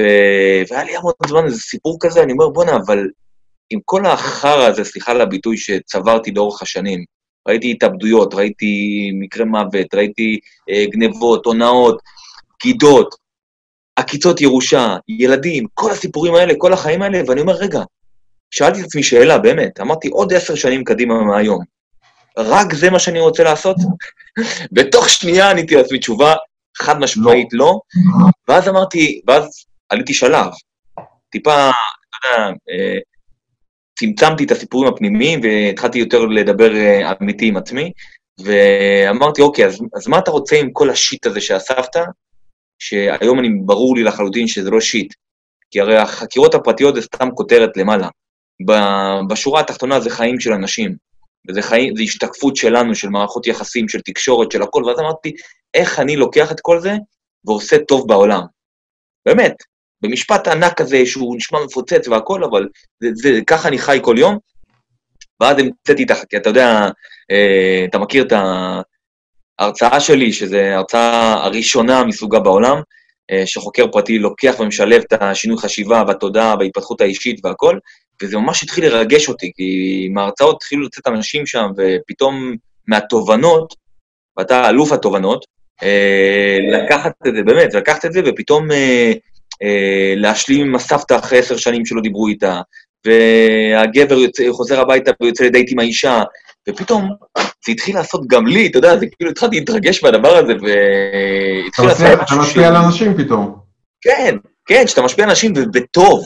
לא כי עכשיו פתרת איזה תיק, לא כי תפסת מישהו בבגידה, לא כי עלית על איזה אה, הונאה, ושזה לא פחות חשוב, כן, זה חשוב, זה, זה מעולה, לרוב זה תמיד עוזר, גם משפטית, גם אה, עוזר לאנשים לחיים שלהם, אבל אה, זה משהו אחר, יש איזה ניחוח אחר, העושר האמיתי באלף נמצא שם. אז מה עושים היום? אנחנו באמצע משבר? אנחנו באמצע רוצה- משבר, והחיים הם בפרקקט, זו המילה היחידה ביידיש שאני יודע. אה, מה עושים היום? אז אני, אז קודם כל אני אגיד לך, אתה, קודם כל, אתה, אני, אתה יודע, גם הקשבתי, אני לא יודע מי מקשיב לנו עכשיו, ובטוח יקשיבו אנשים, ואני ממליץ קודם כל להם להקשיב לך ולכל התובנות המדהימות הכלכליות והאישיות שיש לך, מי שמכיר אותך אישית יודע איזה בן אדם מדהים אתה, תודה. ומי שמכיר אותך מקצועית, אז uh, נהנה משני העולמות ביחד. וגם פה אני רוצה לגעת בשני, בשני מישורים. אחד, האישי, שדיברתי השבוע בריאיון אחר שהייתי בו, ואתה יודע, צחקנו על זה, כי אמרתי, כל מי ששיקר לאורך השנים האלה בזוגיות, בוא ניקח את המערכות יחסים בבית, אז כל פעם שאין לי זמן מאמי, ואני בעבודה מאמי, ואני תקוע מאמי, והכל מאמי, פתאום נגמרו לו התירוצים, והם כולם נמצאים בבית. באמת, עכשיו, זה מתחלק לשניים. אלה שבאמת אוהבים, הם ייקחו את הדבר הזה כהזדמנות, ויחזקו את המערכות יחסים, את ההורות שלהם, את הזוגיות שלהם, באמת יהיו באיזושהי הרמוניה מדהימה בבית, ואלה ששיקרו כל השנים, עכשיו יצטרכו להמציא את עצמם לעמוד מול מחדש. זה. או, או שהם יצטרפו לנתונים של העלייה המשמעותית שיש עכשיו בהגשה ופתיחת תיקים לגירושין, או, או ש... ופה אני רוצה לשים דגש לזה ולתת את הנקודה החשובה, זה הזמן לעשות איזון. זה הזמן לשאול שאלות. אם עכשיו זוגות יסתכלו בעיניים אחד לשנייה, ופתאום יסתכלו אחורה ויבינו שכבר שנתיים הם לא שאלו אחד את השנייה שאלות. האם אני, האם זה מוגזם לשאול את אשתי, מה שלושת התכונות הכי טובות לטעמה אצלי? בעיניי זה מקסים, זה משהו שהוא כאילו הרבה זמן לא, לא, לא שאלו, אתה יודע, אנחנו בדינמיקה, כל אחד בעבודה, והתפקיד שלנו כהורים, כאילו כל החיים זה אוסף של משימות, וזה מטריף אותי. וואלה, הכרחתי פעם, הכרחתי פעם זוג לשבת לעשות uh, תקציב, אמרתי לו, תקשיב, אתה יושב עם אשתך, אתם עושים תקציב וסדרי עדיפויות, חוזרים אליי מחר בבוקר. מחרת שש בבוקר אני מקבל אס.אם.אס, בואנה, ישבתי עם אשתי, באמת נחמדה. לא, לא, עכשיו, זה זוג, זה זוג שהיה ביחסים טובים, שלא, שלא יובן לא נכון אם הוא שומע אותי עכשיו, שאני לא מתכוון להשמיץ, הם היו ביחסים טובים, אבל הוא הבין את הפוטנציאל. לא, אבל אתה יודע, אתה מספר את זה כבדיחה והכל, אבל רוב, אתה יודע, רוב האנשים חיים ככה. רוב האנשים לא, לא באמת uh, מכירים. דרך אגב, אני רואה את זה מלא בענייני גירושין. אנשים מתגרשים, אנשים 20 שנה נשואים, 10 שנים נשואים, 15 שנה נשואים, והם לא באמת מכירים מי הצד השני שלהם. רגע, רגע, רגע, יש לי פה בשבילך, יש לי בשבילך מוצר. אה, קורס. אתה צריך לעשות קורס עם, אה, אה, נו, עם מישהו שמתעסק עם משפחה, עם יחסים במשפחה, יועץ זוגי, קורס בהערכה, הערכת בני זוג, לא הערכה כלכלית, הערכה אישית. אישית. נכון, מדהים. אני מסכים איתך דרך אגב, אני, אני רואה את זה גם אני. יש אנשים שלא מעריכים את מה שיש להם בבית. לא רק שלא מעריכים, הם גם, הם גם לא באמת יודעים. ואז הם פתאום מופתעים מאיזושהי בגידה, לא שאני מצדיק פה בגידות, כן, אבל פתאום מופתעים מאיזושהי בגידה, ומתייחסים רק לבגידה עצמה ולא למיליון סימנים שהיו בדרך. כי היו מיליון סימנים בדרך, וכל פעם התעלמנו, ועוד פעם התעלמנו, ועוד פעם התעלמנו, ואז אני תמיד שואל את השאלה, אה, שאני יושב מול בן אדם שהוא כביכול חושד בצד השני שהוא בוגד וכדומה, ואני שואל אותו את השאלה, בוא תתאר לי את הבן אדם שבו התאהבת. בוא תתארי לי את את הגבר שבו התאהבת, או, או שאני שואל את האישה. ואז פתאום עולה איזה חיוך, חצי, חצי מבוכה כזאת וחצי, אתה יודע, התרגשות, כי בכל זאת נזכרים בימים היפים של הדייטים היפים לפני, ואז מבינים שמה שאני בא להגיד בזה, בשאלה הזאת, שכמו שהתאהבתם בבן אדם הזה, ככה הוא כרגע מתנהג בחוץ. אותו, אותו רומן שהתחיל וכביכול והתג... התגלגל לבגידה והכל, שם אותו בן אדם שהתאהבתם בו, התנהג ככה. ואז הבן אדם החדש התאהב בו, המאהב או מאהבת, וזה כואב. אבל אם, וזה... זה, אבל, אבל אם תיקח את זה טיפה רגע מדרגה אחת יותר נמוכה, שהיא מדרגה של אלה שלא מתגרשים, זה יותר גרוע. הם תקועים בבית בלי ל- לעשות שום דבר, בלי לדבר, בלי כלום. אתה בעצם יכול נכון. להוריד אותם עוד מדרגה ל- לרמת השיחה. נכון. אז פה, אז פה אני אומר עוד פעם, פה... לא צריכים זה... למדרגה של הגירושין, אפשר גם ברמת השתיקות לרדת מדרגה אחת למטה ולהגיע לשיח בגובה העיניים. זה מה שאתה בעצם אומר. מסכים, אני מסכים איתך לגמרי, ואם אנחנו נחדד את זה ממש בפרקטיקה, באופן הפשוט, אנחנו נגיד, אחד, לוותר על אגו, חברים, תוותרו על אגו, זרקו אותו לפח, הוא לא מעניין אף אחד, תתגמשו, תהיו גמישים, תהיו גמישים מחשבתית, נסו באמת לדבר. הבן אדם הזה שגר איתכם בבית, וגם הילדים דרך אגב, הילדים זה דבר מדהים, הילדים כל הזמן סקרנים, כל הזמן רוצים לעשות משהו, וכשלך, כשלנו כהורים לא טוב, אז אנחנו מוציאים על זה את העצבים האלה על הילדים. אנחנו, הכי קל לנו, כי הם כביכול החלשים בבית, אז אתה מוציא את זה עליהם, אבל זה המראה שלנו בעצם. זה מה שאני רוצה, אחד, להוריד אגו, להתגמש, ופשוט לדבר. חברים, תכינו שאלות. תכינו כל אחד חמש שאלות, חמש שאלות, אל תכינו את הצד השני, פשוט תשאלו אותם, על עצמכם. מה הייתם רוצים לדעת? מהבן אדם הכי חשוב לנו בחיים, מה אנחנו רוצים לדעת. מי אנחנו, איך אנחנו, מה אנחנו, איזה, איזה, מה לדעתן, מה לדעתה אני, אני צריך לשפר או להוסיף כדי להיות אבא טוב יותר.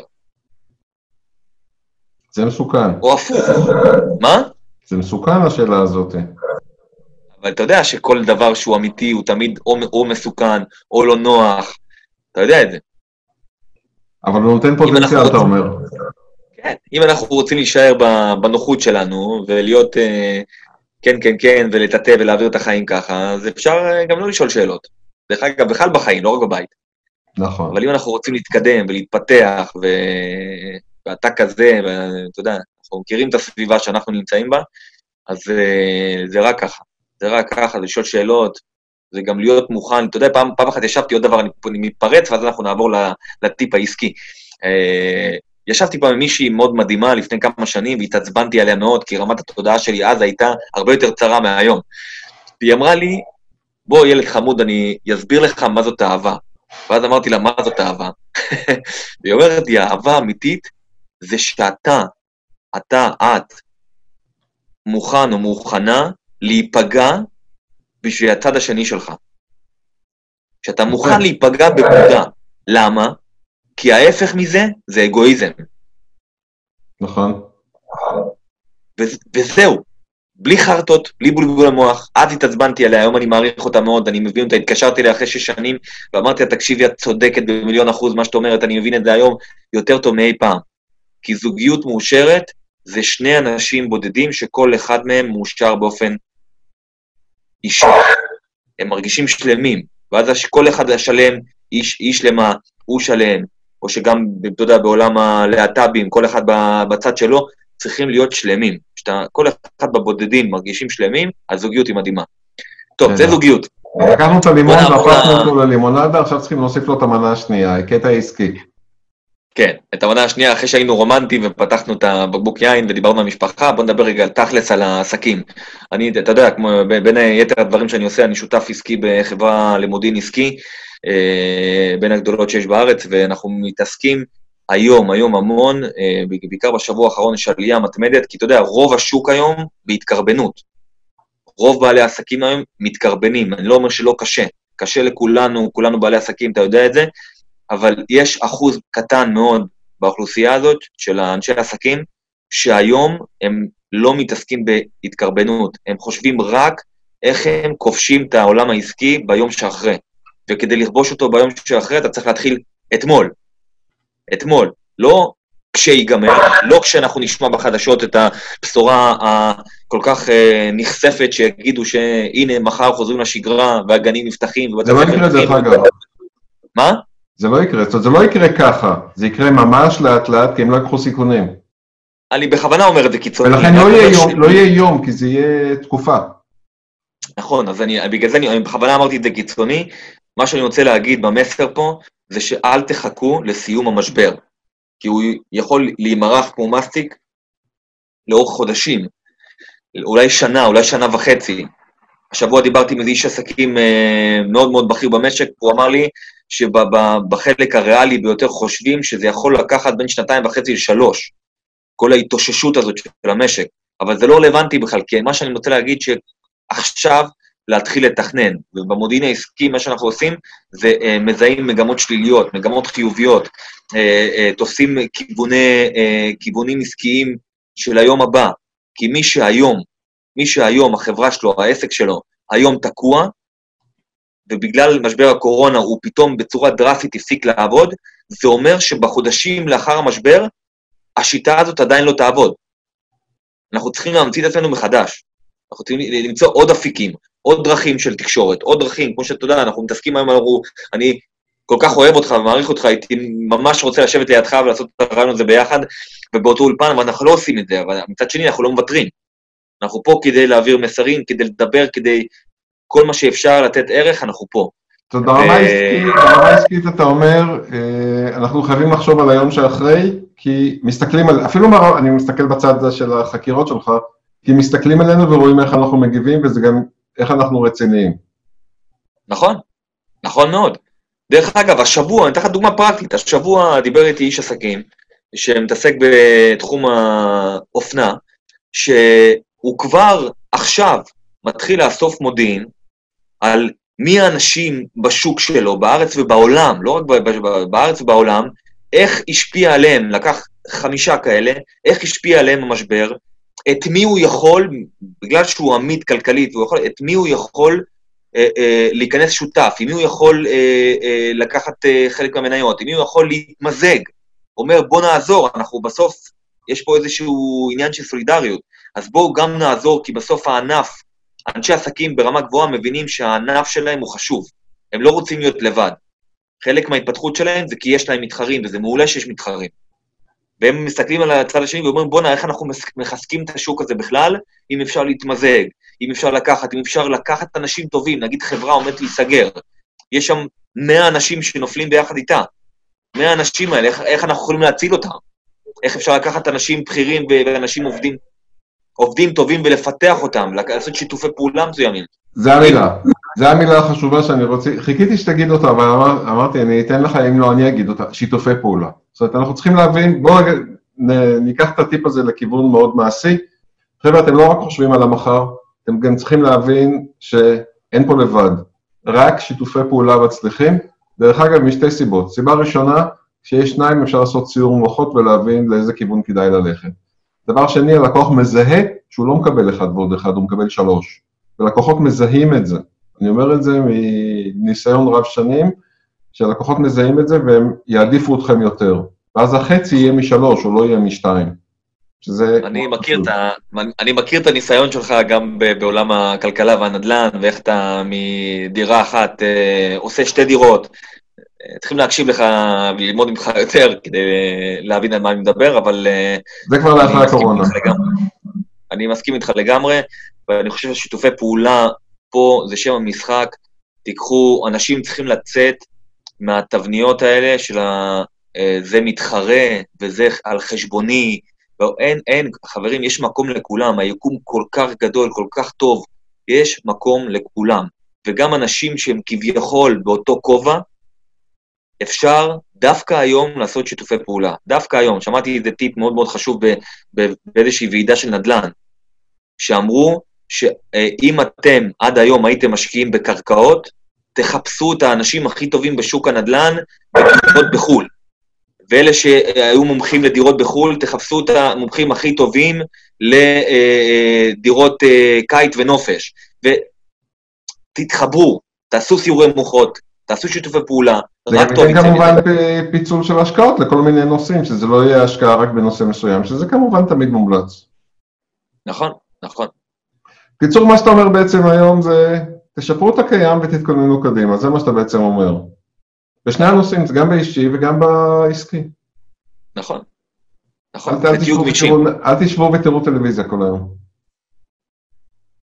אם הטלוויזיה הזאת מקדמת את מה ש... את אחד האינטרסים שדיברנו עליהם, כן, אין סיכוי. אין בעיה עם זה. אין בעיה, אתה יודע, היום בטלוויזיות, הטלוויזיה זה כמו סמארטפון, אתה יכול דרך הטלוויזיה להיכנס ליוטיוב, לחפש הרצאה מדהימה, כן. ולספוג לספוג חומר, לספוג חומר טוב, שזה אין בעיה עם זה. אבל אם אתה כל היום אה, רואה N12 ומתלהב מאפליקציות של החדשות, ו-13 ו-1, ומה קרה, וכל אחד מה זה שלו, ואיטליה, ואתה נהיה שגריר עולמי. לבשורת הקורונה, אז uh, החיים שלך בדרך למדרון מאוד מאוד תלול. זה כבר מטפל מישהו אחר, אנחנו שנינו לא מטפלים בדברים האלה. בדיוק, מה שאין לנו השפעה, מה שאין לנו במעגל ההשפעה שלנו, לא לבזבז על זה אפילו דקה. כי זה גם מוריד את המוטיבציה, שזה הדבר הכי גרוע. עזוב את הרגע שעל הזמן, אני לא מדבר, אבל זה מוריד את המצב רוח, מוריד את המוטיבציה, וכמו שאתה אומר, אנחנו במילא לא נשפיע על זה. נכון. בואו נהיה. עסוקים במה אנחנו- מה שאנחנו יכולים להשפיע.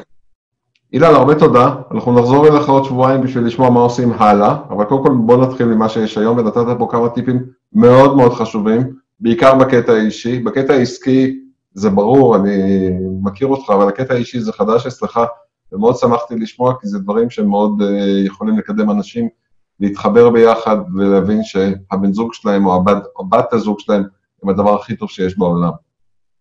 נכון, יופי. לגמרי. תודה אילן, יהודה, תודה רבה לך, ושיהיה לך ערב מדהים. גם לך, ביי. אחר הצהריים טובים, יהודה, מה שלומך? תמיד טוב, ברוך השם. צחי טוויטו הוא מאמן ומרצה למכירות, מוביל בעלי עסקים ואנשי מכירות למקסום יכולותיהם המכירתיות, ואני הזמנתי אותו כי אנחנו עכשיו בשעת משבר הקורונה, ומאוד חשוב לנו להבין ממומחים איך מתנהגים בשעת משבר. אז צחי, איך מתנהגים בשעת משבר? למי מוכרים? אין למי למכור. אז רגע, יהודה, קודם כל אני חייב, אה, חייב איזשהו משהו קטן. אתה יודע, אנחנו כרגע בתקופה מסוימת, יש הרבה עסקים שיגידו שפריחה כזאת כלכלית לא הייתה להם מאז שהם הקימו את העסק, אז בשבילם זה לא משבר.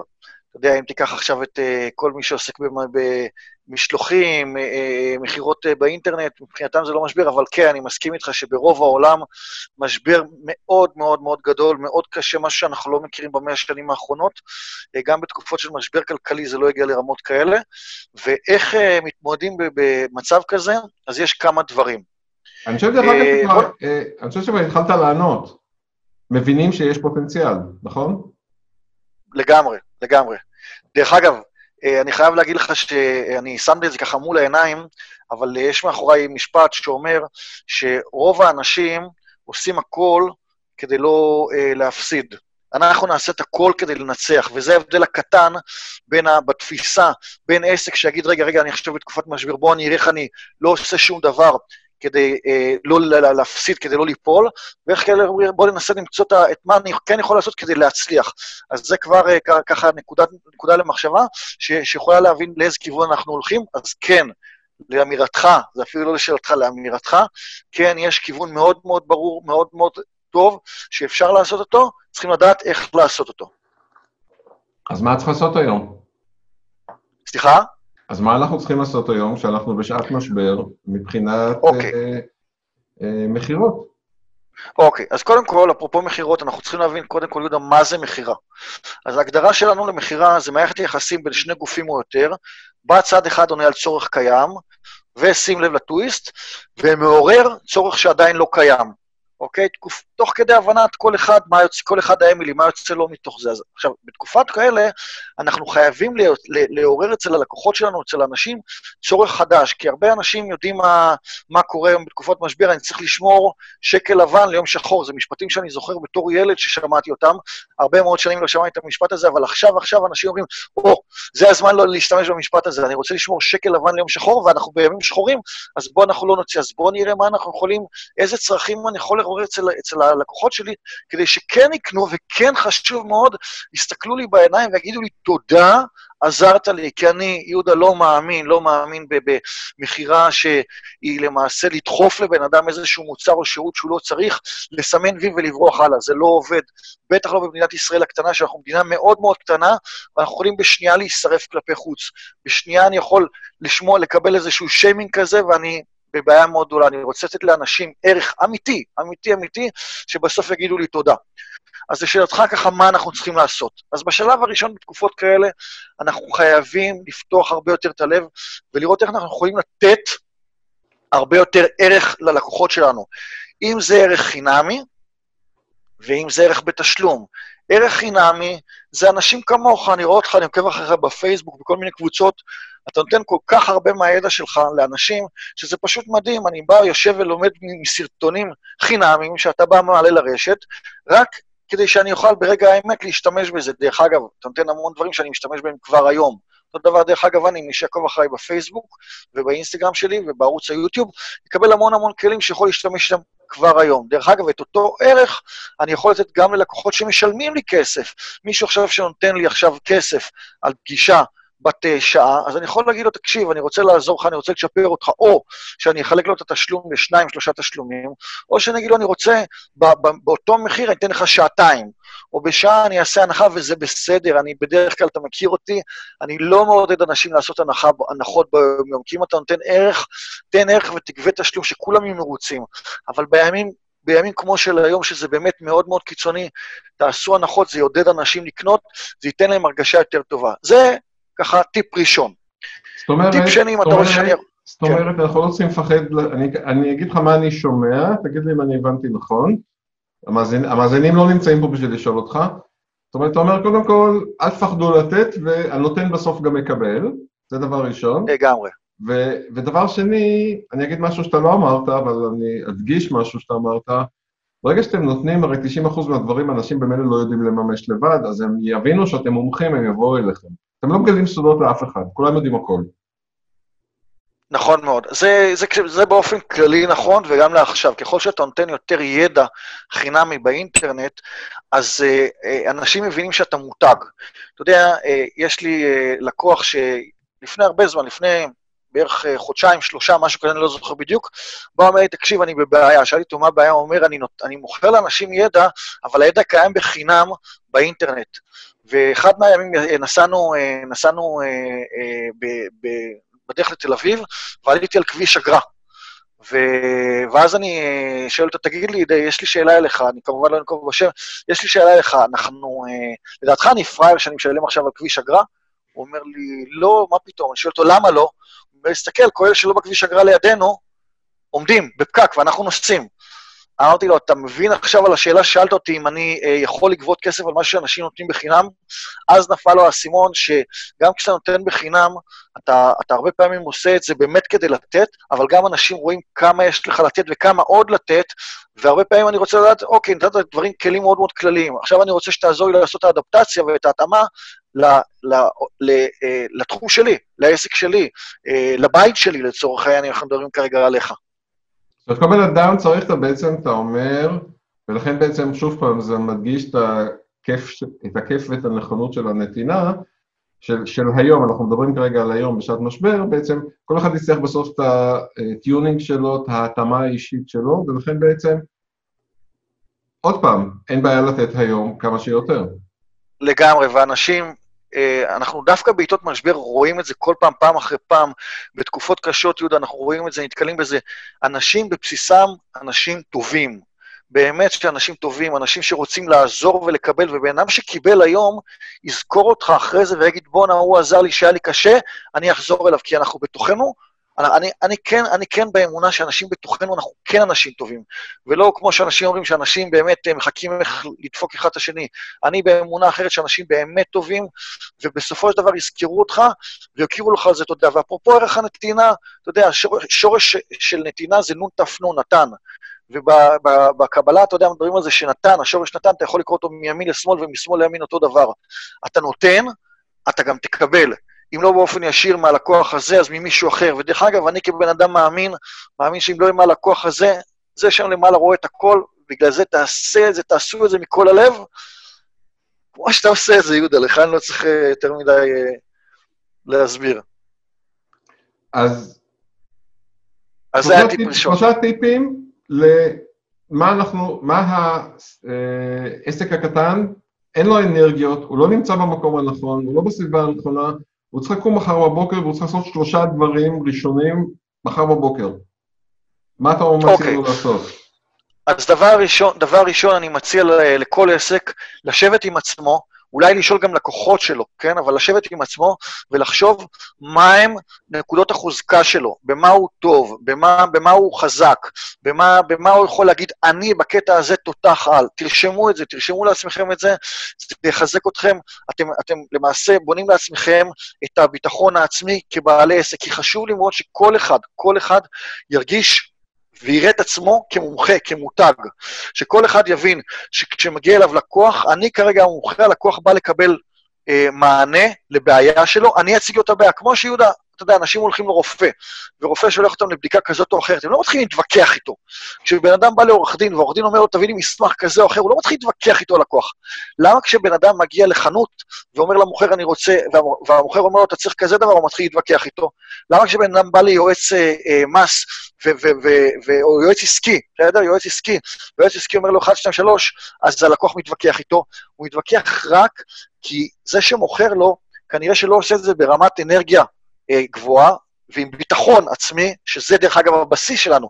א', ב' של עולם מכירות זה א', אנרגיה, אנרגיה גבוהה, ב', ביטחון, להאמין במה שאתה אומר, זה מדבק, אנשים יאמינו לך שאתה מותג, יקנו. ואז אני אומר, בשלב הראשון תשבו, תרשמו לעצמכם את כל הדברים שאתם טובים בהם.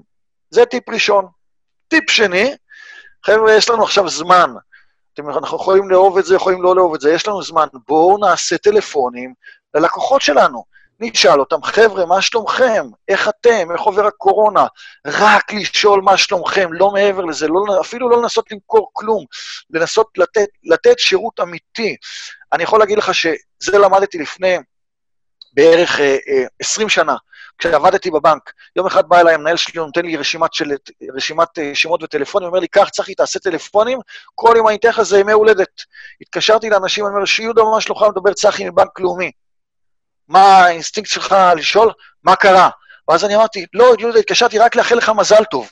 זה יצר וואו מטורף אצל אנשים, זה יצר וואו, זה, זה כאילו אנשים, וואו, תודה רבה, כל הכבוד לכם. אותו דבר אנחנו כעסקים קטנים, שום סיבה בעולם שאני מתקשר לאנשים, מה שלומך, איך המשפחה, איך אתה מעביר. תקשיב, יהודה, יש לך בעיה, תקשר אליי, אני אשמח לעזור לך מה שאני יכול. אז זה טיפ שני. דרך אגב, כשאתה מדבר עם הלקוחות שלך, להגיד להם אה, חג שמח עכשיו, אתה יכול גם לשאול אותם במה אתה טוב. אם יש לך בעיה עם הרשימה הראשונה שלך, תשאל אותם במה אתה טוב, הם, הם, כבר, הם כבר יספרו לך. לכל מיני כאלה שאין להם ביטחון עצמי.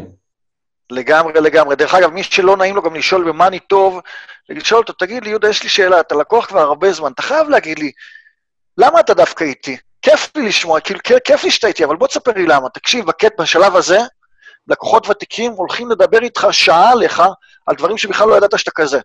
אז תן להם לדבר, זה יעצים אותך. ודבר שלישי? דבר שלישי, אני רוצה לחלק לשניים, ברשותך. זה אותו דבר, אבל לחלק לשניים. מוצרי מדף. מה הכוונה במוצרי מדף? למה לחלק לשניים? קודם כל, אנחנו כרגע בתקופת משבר. אף אחד, או כמו שבזמנו, לפני הרבה שנים, לימד אותי המורה שלי לשון, אף לא אחד, יודע בדיוק מתי זה הולך להסתיים. כן, יש אה, אנשים שמנחשים, כן, יש אנשים שמעריכים, אבל אף לא אחד באמת יודע מתי זה הולך להסתיים. אז א', אני אומר, חבר'ה, תייצרו מוצרים שהם רלוונטיים לעכשיו. אם עכשיו אני מרצה, ואני, ברוך השם, יש לי פרנסה, ואני כל יום מרצה, בארגונים כאלה, באקדמיה, בכל מיני מקומות, אבל היום אין לי הרצאה אחת. אז מה, אני אשב בבית רגל על רגל ואני אחכה שיבוא, יחזור, נחזור להרצות? לא, אני חייב לייצר לעצמי הכנסה אחרת, ממקור אחר. אם זה באמצעות הרצאה אינטרנטית, אינטרנטית, אם זה באמצעות זום, אני חייב לייצר לעצמי מוצרים ושירותים חדשים. והדבר השני באותו הקשר, חבר'ה, מתישהו זה יסתיים, לא יודע מתי, עוד שבוע, עוד חודש, עוד חצי שנה. דרך אגב, אתמול ושלשום התחילו לצאת קולות, קולות אה, אה, אה, אופטימיים מביבי, קולות אופטימיים, כל מי שככה כל ערב נמצא מול, מול הטלוויזיה, ואומרים שהערכות שאחרי פסח מתחילים להחזיר את המשק לאט-לאט לעבודה. חבר'ה, אחרי פסח... סליחה רגע שאני עוצר אותך, וזה בדיוק הנקודה, אתה תמשיך עוד שנייה, שבעצם היום שאחרי הוא לא יהיה ככה, אלא הוא יהיה ככה. הוא לאט-לאט, כמו שאמרת, לאט-לאט, ולכן אנחנו לא יודעים מתי זה יתחיל בכלל. בדיוק, בדיוק. עכשיו, דרך אגב, אם עכשיו אני עומד בסדר? אם עכשיו אני עומד, ואני ביום שאחרי מתחיל להניע, או אני אתן לך אנלוגיה, יש שני עסקים, אחד המתחרה שלי ואחד אני. אם המתחרה שלי נמצא בתוך האוטו, האוטו מונע, הוא כבר בהילוך והוא רק מחכה לירוק, ברגע שמתחלף מאדום לירוק, הוא מתחיל לנסוע. אם אני בחוץ, יושב כשהאוטו סגור, נעול, המפתח לא בסוויץ' כמובן, ואני מחכה לירוק, והתחלף הירוק, ורק אז אני קם, הולך לאוטו, מניע, מכניס להילוך ומתחיל לנסוע, המתחרה שלי כבר עקף אותי. אז בואו נתכונן, בואו נהיה באוטו, בואו נכין כבר הכל, נכין את הקמפיינים הרלוונטיים, נכין את המוצרים הרלוונטיים, נכין את, את, את אנשי המכירות שלנו, תסמנו, מי שזה לא יהיה. בואו נהיה מוכנים למה שנקרא בצבא דקה מקריאה. אז דקה מהקפצה, דקה מרגע שאומרים לנו, אפשר, מחר חוזרים לשגרה או חוזרים לאט-לאט, ואז זה מה שיהיה, כמו שאתה הגדרת את זה בצורה מדהימה.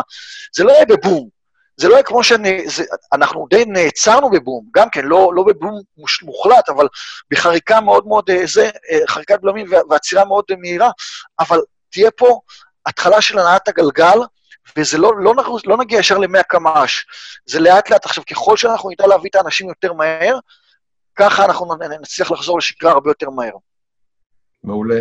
ממש יופי. אני חושב שהעצות שלך אה, ייתנו להרבה עסקים שהם לא עסוקים היום, לצערי, את ההבנה שבעצם היום יש לנו... סליחה, אני מתנצל, אני מתנצל, יהודה, אני מתנצל לטכנולוגיה, אז התקשרו אליי, אז לא שמעתי את אה, אה, מה שאמרת. אני אומר שזה ממש טיפים מדהימים, כי חלקנו, כמו שנינו ועוד אחרים שאנחנו מכירים, מלאי אנרגיה ומכינים היום את המחר, וחלק מבעלי העסקים קשה להם, כי הם לא נמצאים בסביבה תומכת, אז זה באמת טיפים שהם מדהימים. תנצלו את זה, את היום למחר. מעבר לזה שיהיה לכם משהו, איך אמרת? לשבת באוטו ולהיות מוכנים לירוק, אתם לא תתבאסו, כי אתם תרגישו שאתם עושים משהו חיובי, משהו שמקדם אתכם לעבר העתיד.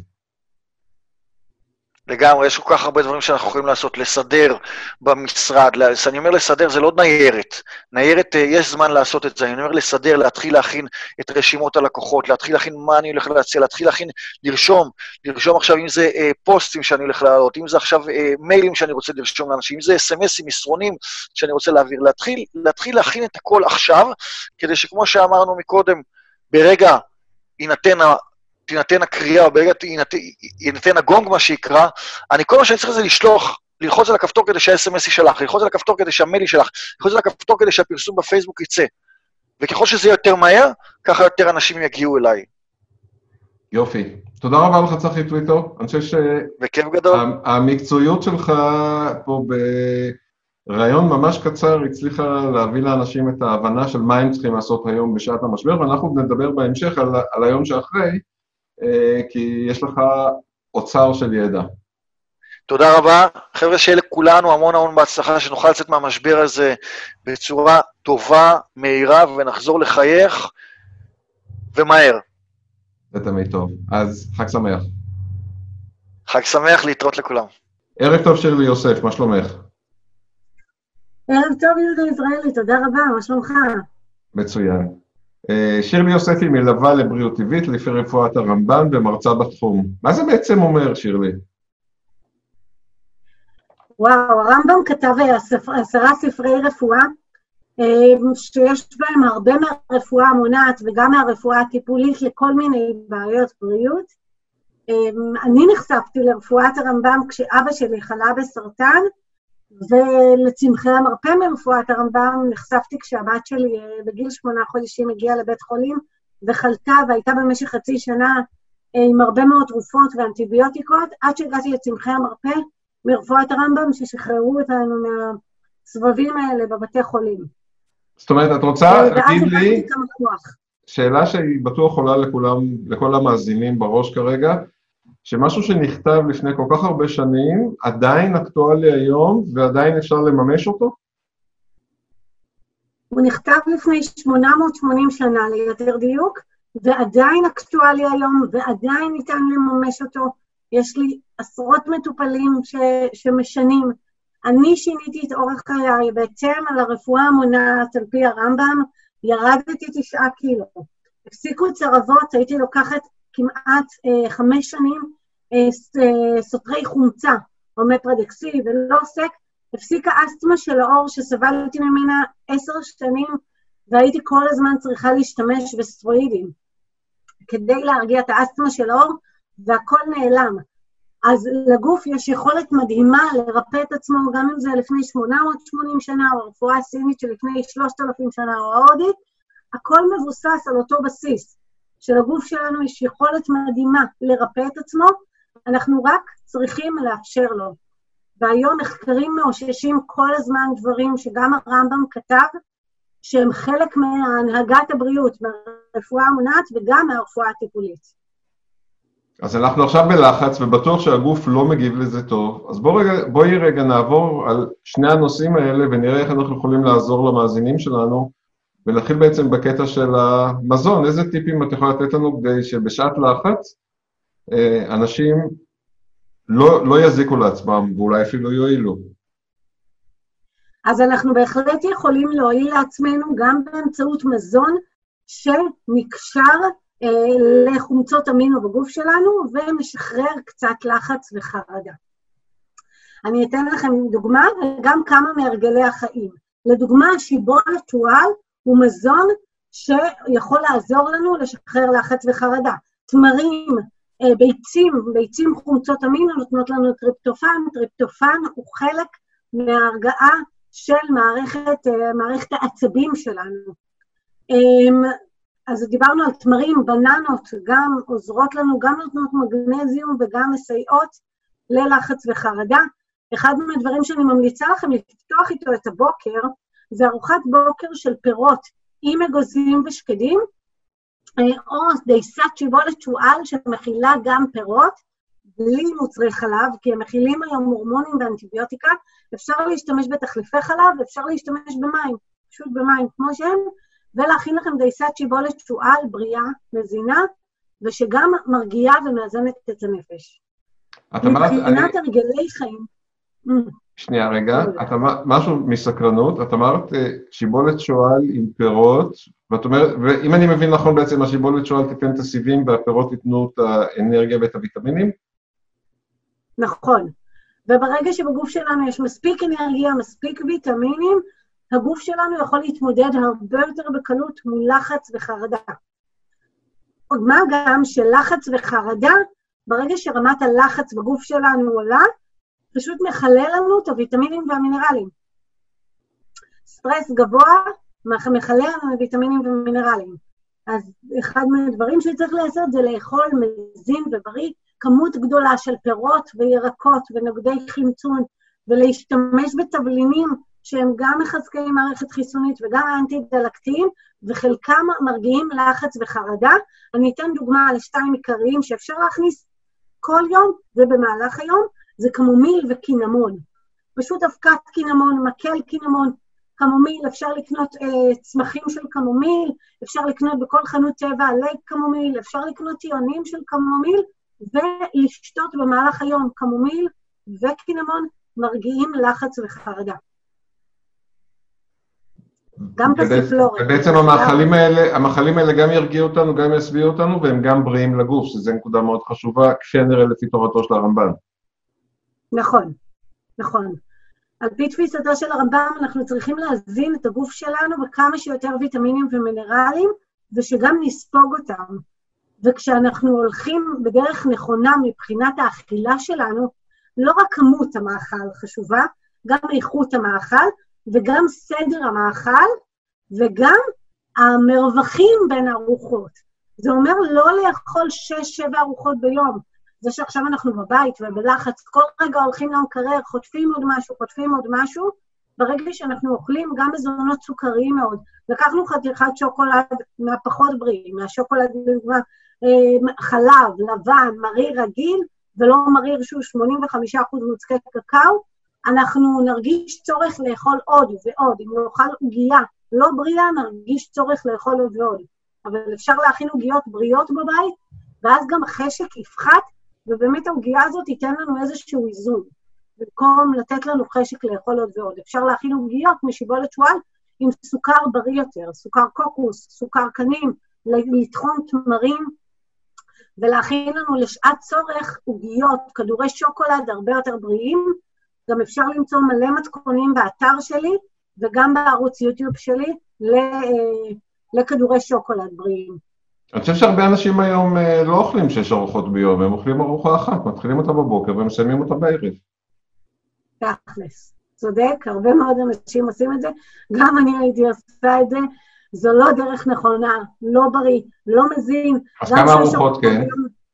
שלוש, על פי הטבע. ממש לחזור לכפי שהיו אה, ההורים, הסבים שלנו, אוכלים על פי הטבע שלוש ארוחות ביום ולא שש, נותנים מנוחה למערכת העיכול, כי המנוחה הזו למערכת העיכול מאפשרת עבודה הרבה יותר טובה למערכת החיסון שלנו. וגם רואים את זה בהמון מחקרים, ומחקר אחרון שנעשה השבוע, שיצא השבוע יותר נכון, על חולי סכרת נמצא שדווקא לחולי סכרת תמיד ממליצים לאכול שש ארוחות ביום, נכון. ומצאו במחקר ששלוש ארוחות ביום לחולי סכרת בריא יותר מאשר שלוש ארוחות ביום, והצליח להוריד להם את ההמוגלובין המסוכרר ברמה גבוהה יותר, משמונה וחצי לשבע וחצי, למי שעבר לאכול שלוש ארוחות ביום ולא שש ביום. וואו, זה... את, את ממש מדברת על עולם אחר, שברור לנו, לכל, לכל מי שהתנסה כמוני ברפואה הסינית, זה ברור שזה עובד וזה נכון, אבל זה... טוב, אני כבר לא מאמין למה שאומרים בחדשות, אז זה בסדר, אז בגלל זה, הבאתי אותך כדי שנקשיב למישהו שאני סומך עליו. אה, וחוץ מאוכל, יש גם את הנושא של הוויטמינים מינרליים. למה בעצם אין ספוסיפי אם אני אוכל טוב? בטבע היום לצערנו יש 40 אחוז פחות ויטמינים. זאת אומרת, אם ניקח מלפפון לפני 20 שנה, אם אתם זוכרים, כשחתכנו אותו היה גם ריח של מלפפון, והיום כבר אין, משמע כבר אין שם מספיק ויטמינים ומינרלים. באותה עגבנייה שהיה בה מלא ויטמין C כבר אין מספיק, יש 40 אחוז פחות בטבע, בגלל שהרסנו את הטבע. השתמשנו בו, זיהמנו אותו, אה, עשינו, אה, ריססנו אותו. הרבה פעולות שנעשו בטבע הרסו את המזון שלנו, וזה שכבר לא שומרים על שנת שמיטה בהרבה מקומות, לא נותנים חיים לטבע, הטבע לא מחזיר לנו חיים. אולי אחד מהיתרונות של הקורונה זה הורדה מטורפת בזיהום האוויר, ואולי אנחנו נגיע לאיזה שהם מחקרים חדשים מבחינת הפירות והירקות שלנו ונקבל אותם טובים יותר היום, הלוואי. הלוואי והקורונה כן ייתן לנו יתרון כזה. בוונציה, מה, בוונציה, מה... בוונציה מדווחים על זה שרואים את הקרקעית של התעלות, ובשאר העולם, דרך אגב, מדווחים על זה שהחיות אה, חזרו לצאת מתוך היער, כי הם אפילו בישראל כבר מצאו נמר אחד במדבר יהודה, כי, כי לא מסתובבים שם אנשים עם טרקטורונים וג'יפים. נכון, הראו גם תמונה שבכביש אחד היה טן ושועל, אם אני לא טועה, על כביש אחד, שהמצלמה של כביש אחד קלטה אותם. אז זה פשוט מדהים, גם רואים את כל השוניות עכשיו, את הים מתנקה, מפעלים לא עובדים, יש ניקוי, יש משהו שקורה, למרות שהקורונה זו מחלה שמאוד מפחידה את כולנו ומאוד מלחיצה את כולנו, מה שאנחנו יודעים זה שאנשים עם מערכת חיסונית חזקה יותר מתמודדים איתה מאוד בקלות ולא מרגישים או מרגישים תופעות קלות ביותר. אנחנו גם יודעים שהניקוי הזה של, ה, אה, של האוויר שלנו, של הים שלנו, של היבשה שלנו, עושה טוב. עושה טוב, אנחנו נצא לאוויר טוב יותר, לעולם טוב יותר, אחרי, ה, אחרי הסגר הזה. אז איזה, אה, אם אנחנו מסתכלים עכשיו, אנחנו בסגר, אנחנו בלחץ, בסטרס, איזה ויטמינים חשוב שמי שרוצה יוסיף לעצמו כדי לשפר את ה... גם את המצב רוח וגם את המצב של הגוף וההכנה שלו לווירוס כזה, אם יגיע חס וחלילה. אז ויטמין C, שכבר דובר עליו רבות ואפילו נשלח חצי עיתון אה, לסין, וככה הוא עזר להם אה, לקום מתוך המשבר הזה. אז ויטמין C, אה, אפשר עם פירות צמבוק, אפשר בתוספת אפקאות ורדים, זה הוויטמין C המומלץ ביותר בעיניי. יש גם את האסטרסי למי שסובל מבעיות של חומציות ולא הכל יכול לקחת בגללם ויטמין C. ויטמין D, ממש ממש חשוב. כן מותר לנו לצאת 100 מטר מהבית. שמש היא רפואה. צריך לזכור שפעם ילד חולה, היו שמים אותו באמבטיית שמש. פעם לכל ההורים והסבים והסבתות שלנו, שילד היה חולה, היו שמים אותו באמבטיית שמש. שמש היא מתנה, היא ריפוי, צאו לשמש, בלי משקפי שמש, כמה שיותר חשופים, גם יציאה לשמש וגם לקחת תוסף איכותי וטוב של ויטמין D. אני לוקחת 5,000 יחבל במהלך החורף, כדי לקבל וכדי שהם לא, לא ייגמרו לי המחסנים של הוויטמין D. אנחנו חייבים ויטמין D, הוא פשוט עוזר גם ללחץ וחרדה, גם לעשרות בעיות בריאות, גם לירידה במשקל ולאיזון המשקל שלנו, הוא חלק, והוא חלק מהורמוני המין שלנו. לכל מי שיש בעיות פוריות מומלץ ויטמין D. וכל מי שסובל מבעיות של גיל המעבר, שימו לב לוויטמין D שלכם, גם יש לנו חוסר היום של ויטמין D בבדיקות דם. כל מי שעושה כמעט רואה 90% מהאוכלוסייה עם חוסר ויטמין D, בגלל הרגלי חיים לא טובים שלנו. זו נקודה חשובה שאני תמיד שומע אותך uh, מזכירה, בעצם תעשו בדיקה לפחות פעם בשנה ותיתנו אותה לבדוק לפחות לשני, אני אומר לשני סוגי אנשים, אחד זה בן אדם כמוך שהוא בא מהעולם הטבעי, ולרופא כמובן שגם מסתכל על הצד הרפואי של הבדיקות. לגמרי מומלץ, אה, בהחלט מומלץ, אבל אה, מה שאתם תראו בדרך כלל זה שרופאים לא נותנים את הבדיקה של ויטמין D ושל ה-B12 ושל בלוטת התריס. חסר את הבדיקות האלה בבדיקות הרגילות שהם נותנים. וכשכן מגיעים למטפל טבעי, אה, גם אפשר לקרות באתר שלי, גם בסדנאות בריאות, גם באתר שלי בייעוץ אישי, אפשר לראות שאני מבקשת מכל המטופלים שרוצים להגיע אליי, זה לעשות בדיקות דם רחבות יותר, כולל D, כולל B12, כולל בלוטת התריס שלנו, כי הם פשוט נותנים לנו מדד כל כך חשוב לאיזה מזונות צריך להכניס, לאיזה הרגלים צריך להכניס, ולחוסרים האמיתיים שיש לנו. ו- ופשוט לבקש אותם מהרופאים. אם לא מבקשים, רוב האנשים לא מקבלים. אני חושב שזה ההבדל בין ה... זה לא מזהים. אני חושב שזה ההבדל בין הבדיקות שהרפואה היום, היה לי ויכוח אה, נימוסי אמנם, אבל קשה עם הרופא שלי בבדיקות דם האחרונות, כי הם מנסים כל הזמן, קופת חולים, זה לא הוא אישית, כן, הוא בחור צעיר, אה, מנסים כל הזמן לחסוך, והם בעצם הם עושים רק את הבדיקות שמגלות כבר את הקטסטרופה, אה, כי התווכחנו על איזה בדיקה ספציפית, אה, ואת בעצם אומרת, לא, בואו בעצם נבדוק את זה מראש, וברגע שאנחנו רואים איזושהי ירידה, נוכל לטפל בזה ולא נגיע לקטסטרופה בכלל. נכון מאוד. הדוגמה הכי טובה היא תת פעילות בלוטת התריס. אלפי אנשים היום חולים בישראל בתת פעילות בלוטת התריס. תת פעילות בלוטת התריס שלנו, אנחנו רואים אותה בבדיקות הדם שלנו, ברפואה הטבעית מסתכלים על ה-TSH, כבר כשהוא עולה את הרף של השתיים וחצי, כבר מבקשים מהמטופלים להתחיל לקחת, אה, לקחת יוד, לקחת יוד כדי להזין את בלוטת התריס שלנו. היא גדלה בחיפוש אחר אה, יוד, כש... ואז אנחנו רואים את זה במדדים בבדיקות דם. ברפואה קונבנציונלית, גם אם בלוטת התריס שלכם בשלוש וחצי, בארבע נקודה שתיים, הרופא אומר שהכל בסדר, אבל זה לא באמת הכל בסדר.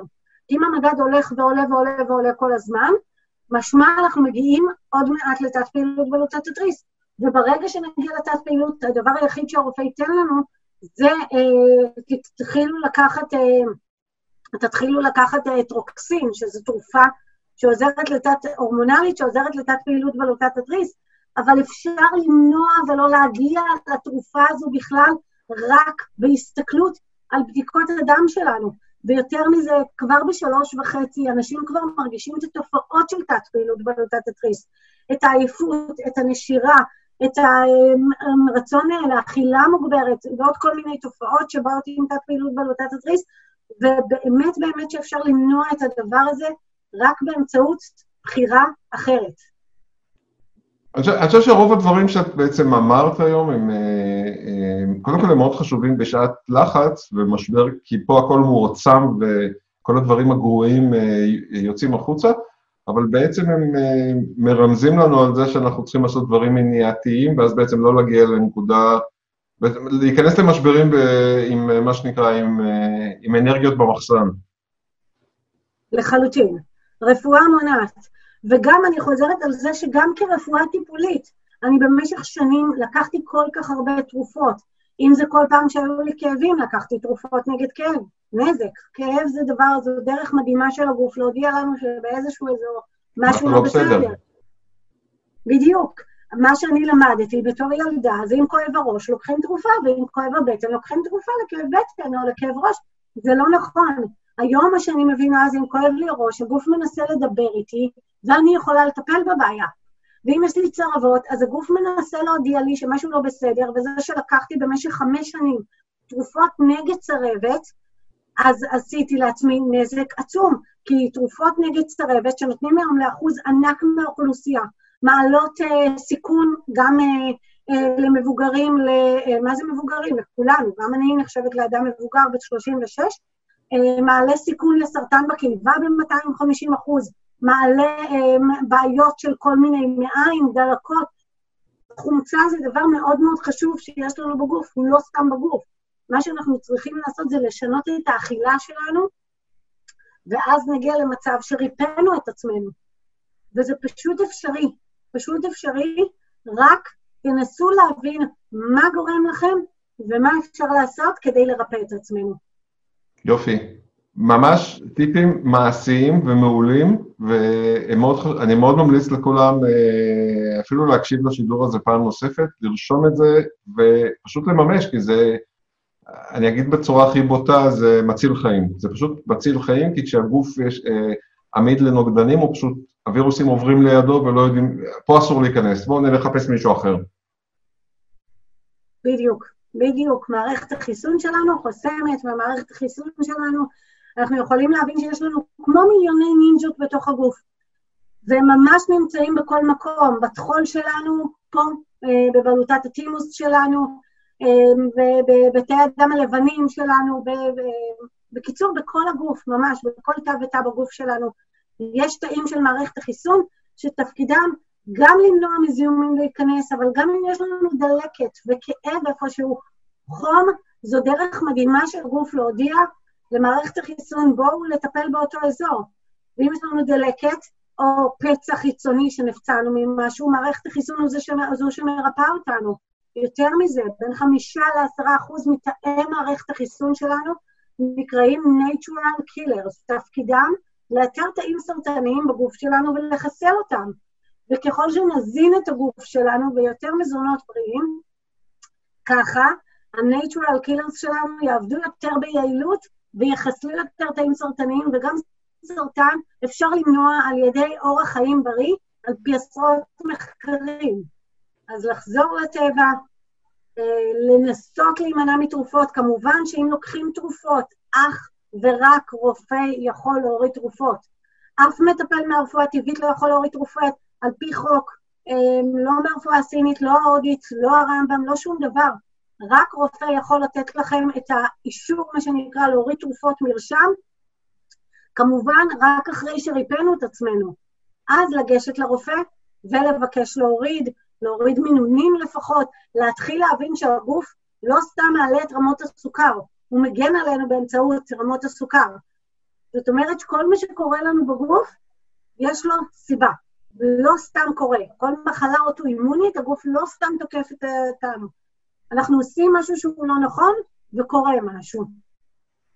מעולה. יופי. הרבה תודה, שירלי. אנחנו נתראה בהמשך כשנלמד איך אנחנו יוצאים מה, מהמערכת הזו של הקורונה קדימה ומה כדאי לעשות בהמשך.